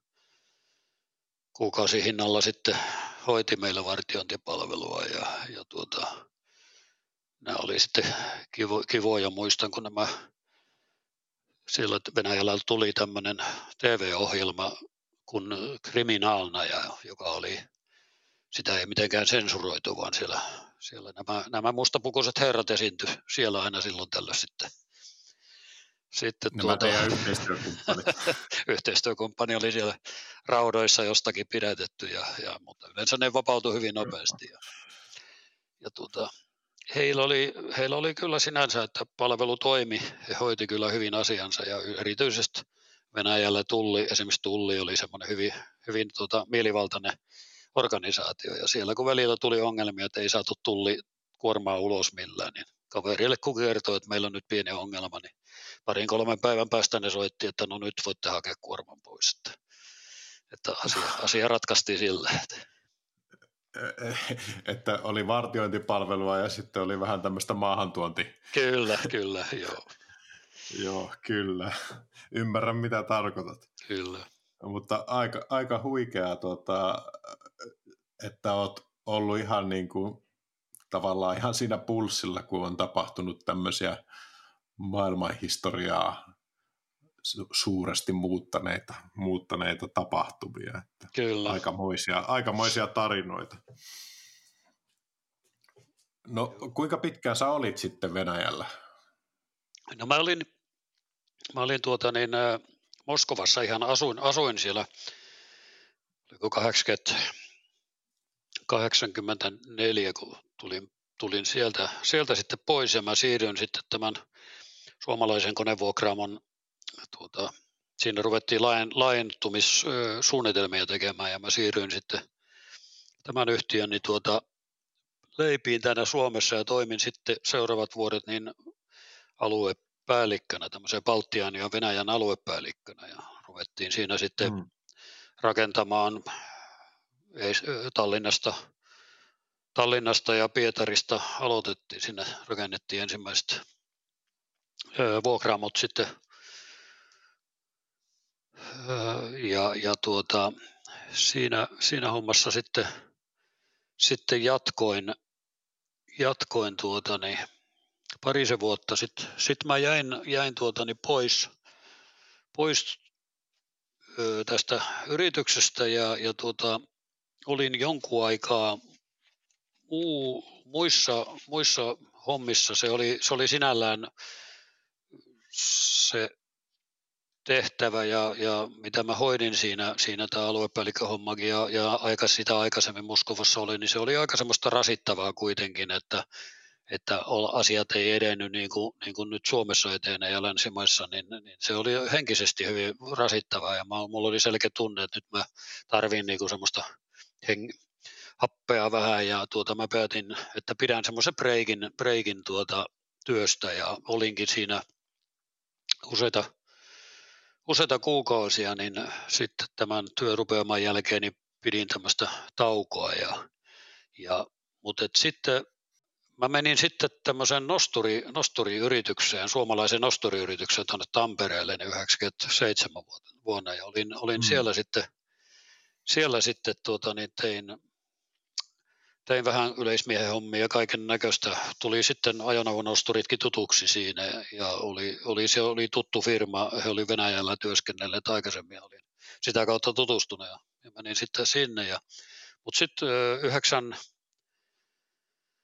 98 taisi olla, olla kun kuinka se valuutta. Mä olin joka tapauksessa tehnyt sitten tämän, rakennus, tämän konevuokraamon kanssa vielä semmoisen sopimuksen, että mä lähden laajentamaan Moskovaan toimi, lisätoimipisteitä, kun silloin sitten taas mm. oli business kasvu siellä kuitenkin ja tota, ehdin siellä olemaan sitten muutaman kuukauden, kun iski tämä valuutta ruplakriisi siellä ja tota, no siinä, mm. siinä sitten todettiin, että, että parempi ehkä, että lopetetaan sopimus ja, ja tuota, kun se tuntuu, että se kestää ja kestää ja, ja laajentuminen pysähtyi siihen. Ja, ja tuota, niinpä mä tulin pois sitten ja, ja, tuota, ja perust, siinä meni sitten Moskovassa tutustuin kaveriin, joka oli sitten meillä töissäkin ja, ja hän perusti tämmöisen, tämmöisen tuota, huoltoyhtiön ja ja tuota, mä menin siihen sitten osakkaaksikin ja tuota, me ruvettiin Suomessa, Suomessa, tuota, Suomessa sitten tehtiin erinäköisiä huolto, rakennuskoneiden huoltoa tälle, rakennus, tälle konevuokraamolle ja, ja tuota muillekin ja sitten siinä joitakin koneedustuksia hankittiin. Ja, mutta sitten hyvin nopeasti niin me laitettiin sitten tämmöinen pieni vuokra, konevuokraamo myöskin Moskovaan ja mä rupesin sitä, sitä sitten hoitamaan. Ja läksin taas, taas siinä sitten oikeastaan seuraavat pari tuonne 2002 vuoteen, niin olin, olin sitten semmoisia aina muutaman viikon kerrallaan, niin olin pari-kolme viikkoa sitten olin viikon Suomessa ja taas, taas matkustin Moskovaan ja, ja se meillä oli sitten venäläinen johto siellä, joka, joka sitä, sitä hommaa hoiti ja, ja tuota, no, sillä bisneksellä siellä oli vähän huono, huono loppu sitten siellä Moskovassa, kun, kun nämä ei, ei, yrityksen johto ei ollutkaan ihan, ihan rehellinen meitä kohtaan, vaan tuota, väärensivät sitten yhtiön, yhtiön paperit sillä lailla, että me oltiin, me oltiin myyty, myyty yritys heille ja ikään, he ikään kuin kaappasivat yrityksen. Ja tuota, me käytiin siitä oikeuttakin sitten muutama pari-kolme vuotta, mutta todettiin, että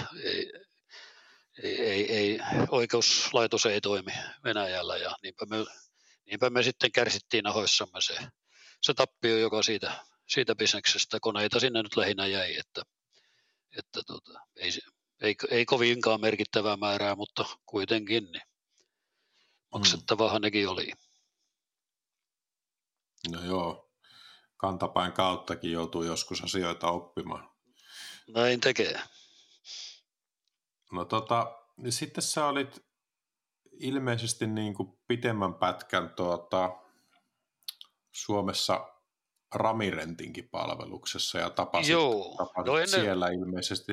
Joo. Kyllä. Ei eli, asioiden edelle, kerro vaan.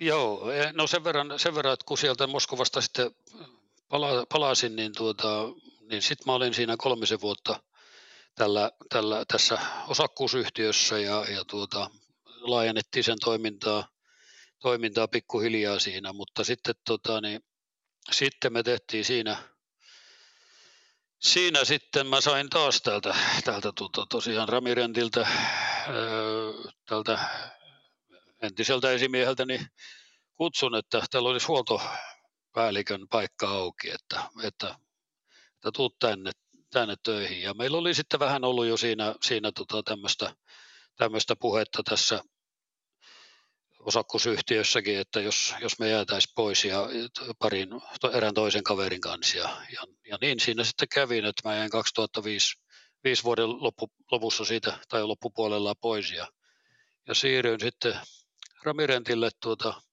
olin hetken siinä huoltopäällikkönä ja sitten toimin, toimin tuota, niin, teknisenä päällikkönä siinä. Ja, ja siinä menikin sitten kymmenkunta vuotta vuotta, eli 2015 vuoden, vuoden loppuun. Siellä tuota, olit, olit ilmeisesti tavannut jo tuota, Aulosmaan Karin. Ja, ja tuota, oliko jotenkin niin, että, että tuota, sulla oli pikkasen jo aikeet sitten siinä vaiheessa 2015 eläkkeellä ja, ja tuota, Kari sai sut kuitenkin suostuteltua suostuteltua vielä jatkamaan?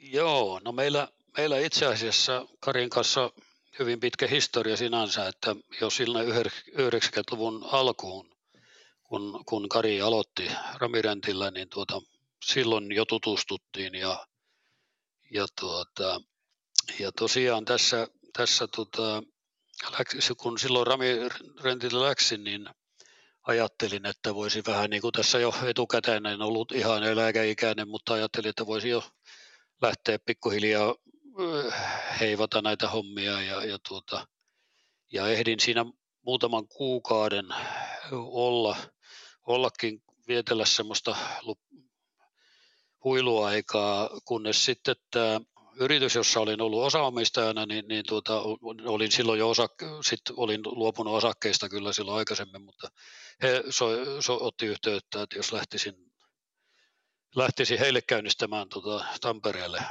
sivu, sivutoimistoa ja tämmöistä huoltofirmaa ja, ja tuota, minä läksin keväällä, keväällä sinne ja sitten lupaudun, että mä vuoden vaihteeseen saakka sitten voin sitä pyörittää siellä ja siinä samanaikaisesti jossain kohtaa sitten Kari rupesi soittelemaan.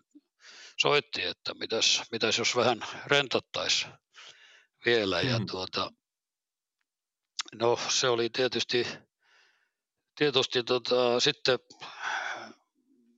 asiasta, asiasta keskusteltiin siinä puhelimitse ja, tuota, ja sitten lopulta lopulta ennen vuodenvaihdetta. Kerroin hänelle, että mä olen, olen lupautunut olemaan vuodenvaihteeseen ja, ja oli muitakin syitä vähän siinä sitten, niin tota, sitten me tavattiin kuitenkin ja, ja tota, siinä, siinä sitten lounas, lounasneuvottelujen aikana niin käytiin että, läpi, että mitä, mistä on kyse ja, ja, tota, ja, ja sitten loppu, lopulta kun lounas oli syöty, niin siinä sitten käteltiin, että että aloitan, aloitan sitten seuraavan vuodenvaihteen jälkeen, jälkeen sitten rentalla. Oliko, oliko todella tota näillä sanoilla, että jos vielä vähän rentattaisi, koska se no on niin, aika mä muistan. hauska lentävä lause. no kyllä mä muistan, että hän käytti tätä, tätä sanontaa puhelimessa, että jos vielä, jos vielä vähän rentattaisiin. Aivan mahtava. Tota, äh, mikä sai tai mitkä asiat saisut niin kuin tavallaan vielä, vielä lähtemään? Oliko jotain semmoista, mikä siinä projektissa sitten niin kuin Rentan kohdalla houkutteli sinua? No, sano, kyllä mä sanoisin, että siinä oli, siinä oli tietysti se, että, että se, joka, joka minulle soitti, oli nimenomaan sitten Karja Oulasmaa ja, ja tuota, meillä, oli, meillä oli yhteistä, hän toimi jo Rami Rentila mun esimiehenä jonkun aikaa. Ja tuota, hän oli osoittanut siellä jo luottamuksensa minua kohtaan ja, tuota, ja minä taas luotin hyvin vahvasti hänen, hänen tuota tekemisiinsä. Ja kyllä se oli varmasti se suurin syy, että, että se luottamus puolin, varmasti puolin toisin oli, oli niin kuin vahva ja, ja, tuota, ja ehkä toinen, toinen asia, mikä oli semmoinen merkittävä, oli se, että edessä oli puhdas pöytä. Ja, ja tuota, ei, ollut, ei ollut olemassa kalustohallintaa eikä, eikä ei, ei oikeastaan mitään, eli käytännössä sai ruveta tekemään ihan sitä, mitä, miltä, miltä halusi itse kaluston, mm. kaluston kunnossapidon ja, ja, ja mun, mun toimen näyttävän. Ja, ja se, oli, se oli tärkeä. Ja tietysti sitten siinä neuvotteluyhteydessä vielä ilmi tullut asia, että, että pääsin, sain, sain sitten myöskin pienellä sijoituksella tulla mukaan renta omistajaksi. Kyllä ne, kyllä ne kolme, kolme seikkaa siinä olivat tärkeitä.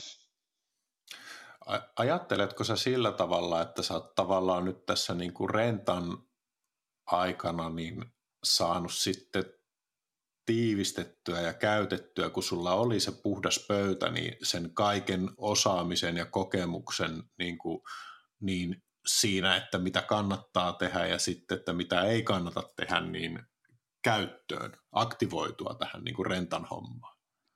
Kyllä, kyllä mä sanoisin, että kyllä se, se sanotaanko niin, että Ramirentillä se kymmenen, kymmenen vuoden kokemus tästä vastaavasta tehtävästä, niin se antoi kyllä niin vahvan pohjan, että, että tuota, toki olen tässä kollegoilleni alaisillenikin sanonut, että, että, että tuota, kun ihmisellä on tupa, tapana tulla vähän ammattisokeeksi, niin, niin tuota, helposti toteuttaa asioita sillä tavalla kuin itse en nähnyt ja, ja on sanonutkin, että huomauttakaa vaan, jos toteatte, että olen, olen jossakin väärässä että, tai, tai asian voisi hoitaa paremmin. Mutta, mutta kyllä, se, kyllä se hyvä, kova kokemus siellä kaiken kaikkiaankin, niin kyllä se helpotti tätä, että oli selvät sävelet, mitä, mitä rupean tekemään. Ja, ja sitten, mikä oli minusta eri, äärimmäisen tärkeää, että siinä sitten ensimmäisen helmikuussa, kun 2017 aloitin tässä, niin, niin tuota, saman vuoden loppupuolella marraskuussa sain, sain sitten nuoren insinöörin tuota assistentikseni ja, ja hän taas toi semmoista uutta osaamista todella paljon, paljon ja, ja, tuota, ja, ja siinä oli, näin voin julkisesti sanoa, että hän, hän tosiaan oli, oli oikea rek, rekrytointi, että hän, hän, hän on tuonut paljon, paljon hyviä uutta, uutta näkemystä asioihin ja, ja kehityshankkeiden muodossa, niin, niin ollaan, ollaan tehty mielestäni hyvää työtä. Ja tässä yhteydessä voi varmaan nimenkin mainita. No kyllä, että tämä oli, assistenttini oli Jarmo, Jarmo Niskala, että hänellä, hänen Jarmolle, Jarmolle kiitos, kiitos hyvästä työpanoksesta ja, ja toivottelen kyllä Jarmolle, Jarmolle hyvää ja näen, näen kyllä hänelle loistavan tulevaisuuden rentan palveluksessa. Hmm. Otetaan tähän väliin, tuota, kun liittyy tavallaan siihen, mikä itseänikin kiinnostaa juuri tässä niin kuin rentan keississä, niin ähm, teidän markkinoinnista ja viestinnästä, niin Tiihosen Niko on laittanut tämmöisen kysymyksen, että, että onko nykyteknologia mahdollistanut jotain semmoista, mikä oli pelkkä haave urasi alkuaikoina. Eli onko nyt pystytty sitten toteuttamaan niin kuin sinun nimenomaan sinun vinkkelistä ja sinun tuota vastuualueesta niin jotain semmoista nykyteknologian avulla.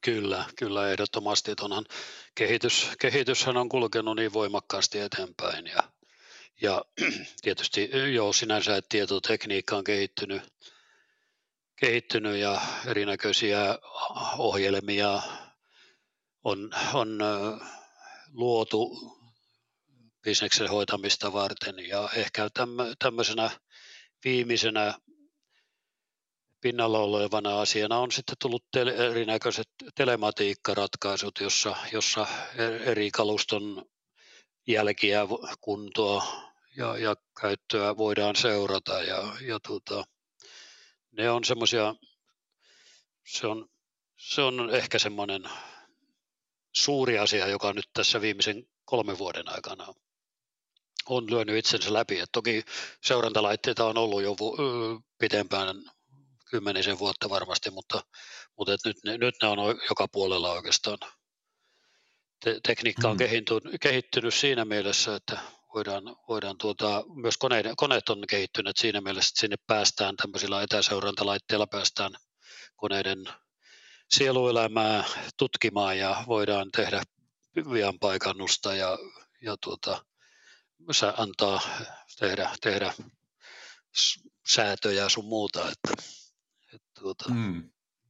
kyllä, kyllä, kyllä maailma on kehittynyt. Että välillä, välillä näin, sanotaanko tämmöisenä pitkän linjan konemiehenä, ne välillä tuntuu, että putoo jo kärryiltä, kun tulee, niin paljon tulee uutta, uutta asiaa, mutta, hmm. mutta tuota. Mut, mut miten, miten sä näet, että, että sulla on nyt, oliko niin, että, että sulla tässä niin kuin pestissä ö, tehtävät päättyy kesä-heinäkuun vaihteeseen? Kyllä, kyllä vaan joo. Eli, eli käytännössä työssä, työssä olo loppuu kesä-heinäkuun, sitten mulla on siinä lomia vielä, että käytännössä syyskuun ensimmäinen päivä on virallinen eläkepäivä. Ja, ja. Mm. On, on, onko semmoinen olo, että malttaa luopua, kun kaikenlaista no, jännää tapahtuu? No tässä, tässä, tässä sanoin, sanoin juuri, juuri tuota, työkollegoille, mä sanoin, että onko, mikä hän on, kun kukaan ei usko, että minä jään eläkkeelle. Että, ja tuossa taidettiin joku sanoa silloin, taisit kysyäkin, että mitä, mitä suunnittelen, mm, suunnittelen eläkepäiviksi, niin tuota, kyllä, kyllä, tuota, niin, kyllä työ on ollut mulle aina tärkeä asia ja, ja tuota, ja veikkaan kyllä vahvasti itsekin, että en mä nyt ihan, ihan totaalisesti olo, oloneuvokseksi heittäydy, mutta, mutta ajattelin tässä kesän, kesän nyt olen, olen harrastan, harrastan varsin ahkerasti golfin peluuta ja, ja tuota, niin pelailen, pelailen vähän golfia ja, ja tuota, ehkäpä siinä sitten joku toiminimi täytyy perustaa ja itse asiassa nimikin on jo kyllä keksitty, mutta ei, ei kerrota vielä, että, mutta en ole, en ole yritystä mm. toiminimeä perustanut, että kyllä ajatus on, että jotakin tämmöisiä lyhyempiä projekteja voisin, voisin vielä osallistua, mikäli, mikäli sellaisia eteen tulee. Mm. Kyllä. Ku, kuulostaa nyt, kun tämän tuota, juttutuokion jälkeen, niin että, että minäkin voisin veikkauksen tältä pohjalta heittää, että tuskin ihan, ihan täysin niin kuin, ihan vaan kalastelemaan heitä tästä. No näin, öö, näin se saattaa olla kyllä, joo. No, Mutta tota... toisaalta, toisaalta kyllä mä on, on kyllä moni, moni sitten sellainenkin kaveri, joka on ystäviä, jotka on jääneet eläkkeelle, niin kyllä moni on sanonut, että älä, älä muista sitten, että heittäydy, heittäydy vaan tuota olemaan, että kyllä, kyllä se, se kun ihan, ihan tuota hyvinvointi, niin kyllä se perustuu kuitenkin siihen pitkälle, että on, on, on tekemistä ja on mielenkiintoista tekemistä ja olen, kyllä mä oon miettinyt jotakin vapaaehtoistyötäkin jopa, että, että voisi vois sellaistakin jotain tehdä ja, ja tuota, mutta aika näyttää, katsotaan, katsotaan mitä elämä tuo tullessaan. Joo, on, onko sulla niin jotakin tiettyä sellaista kenttää tai kohdetta, mikä niin No oikeastaan en, en ole sitä sen, sen verran, mutta jotakin vanhus, vanhusten auttamista tai, tai tuota, tällainen, jossa jonkun verran käsien, tai käden taitoa kuitenkin on, niin tuota voisi vois jotakin tarjota tai, tai miksei nuorten, nuorten parissakin tekemistä. Ehdottomasti. Siihen, siihen tuota, ehtii, ehtii tuota miettiä tässä nyt sitten kesän koittaessa. No hei Pekka, tota, tämä on ollut ihan todella upeata kuunnella näitä, näitä tarinoita, mutta päätetään tämä meidän tuota, kuunnelma siihen, että jos, jos sulla on vielä niin kuin jotain semmoista tavallaan, mitä olet oppinut tämän koko reissun, koko matkan varrella sellaista, että mikä voisi olla niin kuin ohjenuoraksi näille nuoremmille sukupolville, nuoremmille renttaajille, jotain semmoista hyödyllistä, hyödyllistä no, oppia? Kyllä, kyllä varmaan monennäköistä on jäänyt mieleen, mieleen ja tota, kyllä mä ihan, ihan nuorille, nuoremmasta päästä oleville ja miksei vähän vanhempiakin, niin voisin sanoa, että kouluttaudu ja, ja hanki, hanki hyvä kielitaito, jos veri vetää, veri vetää maailmalle. Että tuota, kyllä se koulut, koulutus on aina, se on, se on tärkeä ja se on, se on etu elämässä.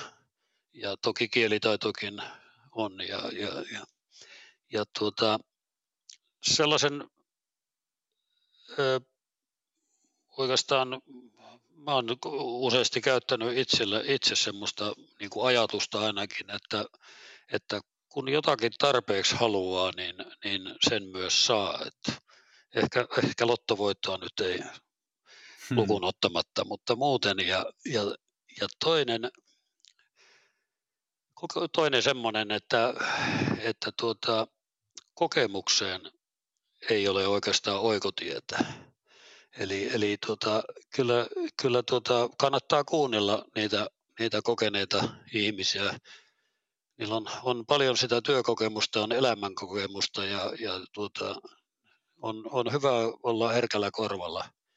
korvalla. Et enkä, enkä tarkoita itseäni tässä, vaan, vaan tuota, mm. E, ja että mä, mä niin kuin tuossa Jarmosta aikaisemmin mainitsin, niin minusta, hän, minusta on todella hienoa, kun hän, hän on alusta saakka, niin hän kysyy paljon, hän halu, on tiedonjanoinen mies ja, ja tuota, sillä tavalla, että hän, hän ammentaa sitä tietoa, mikä, mikä minulla on annettavana. Ja, ja tuota, ehkä, ehkä tuota, mulla on semmoinen semmoinen vuosien, vuosien saatossa ja monissa olosuhteissa, kun olen, olen tuota, tosiaan töitä tehnyt ja ongelmia on ollut todellakin suuriakin ratkaistavana välillä, niin tota, mä oon ottanut itse semmoisen ajatuskannan, että ei, ei ole ongelmaa, johon ei ole ratkaisua.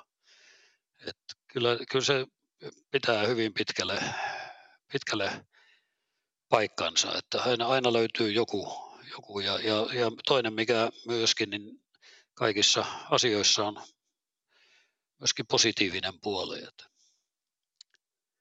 Mut, ja, ja tuota, vielä, jos yhden, yhden asian oikeastaan sanoisin, niin mitä, mitä se maailma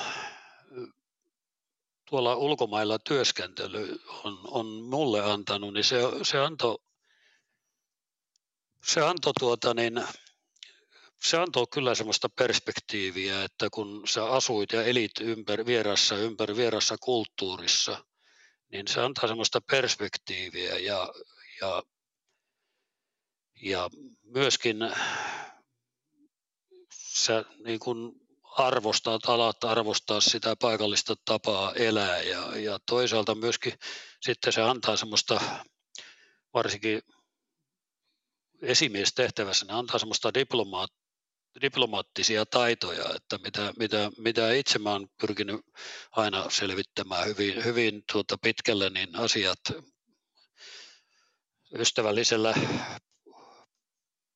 ystävällishenkisellä puheella, enkä, enkä niinkään sillä, että käskyttäisin, että nyt tehdään näin ja pulinat pois. Että, että se on, se on, se on niin kuin se on ja, ja varmasti, varmasti tämä, että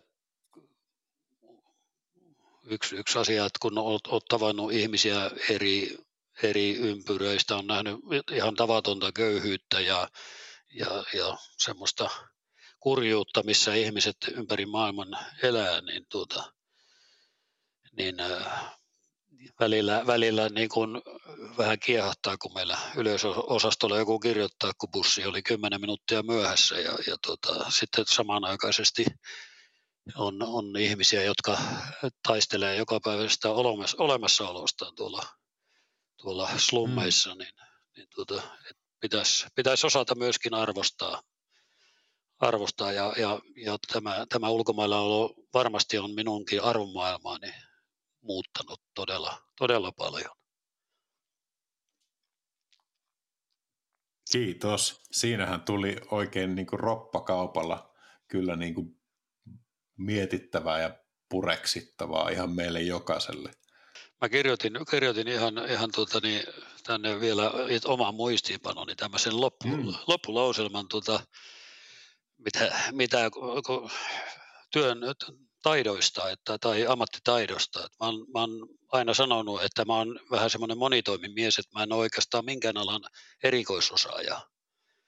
Ja, ja tota, luin, luin joskus aikoinaan tämmöisen Laise Pascalin tämmöinen filosofi, niin hän, hän on kirjoittanut 1600-luvulla tämmöisen mietelauseen, että parempi tietää kaikesta jotain kuin kaikki yhdestä asiasta. Että yleistietous on parasta ja, ja tuota, mä oon sitä, sitä tämä on vanha, tämä on, mä oon tästä tosi varmaan 20 vuotta, kun mä oon tämän lauseen nähnyt ja jotenkin se jäi mun mieleeni, niin, niin että mm. sitä, sitä olen sitten elämässäni noudattanut. Kyllä, se on, se on aivan oikein. Hei, kiitos tuota, Pekka Voitto paljon ja, ja tuota, ei muuta kuin mukavia ja antoisia eläkepäiviä ja, ja onnea sitten näihin tuleviin pikkuprojekteihin on ne mitä tahansa. Kiitoksia ja kaikille, toivottelen myöskin kaikille oikein hyvää jatkoa ja Rendalle erityisesti menestystä bisneksissä ja, ja tuota, eipä sitä tiedä, vaikka jossakin kohtaa sitten törmättäisiin vielä. Kiitos kovasti.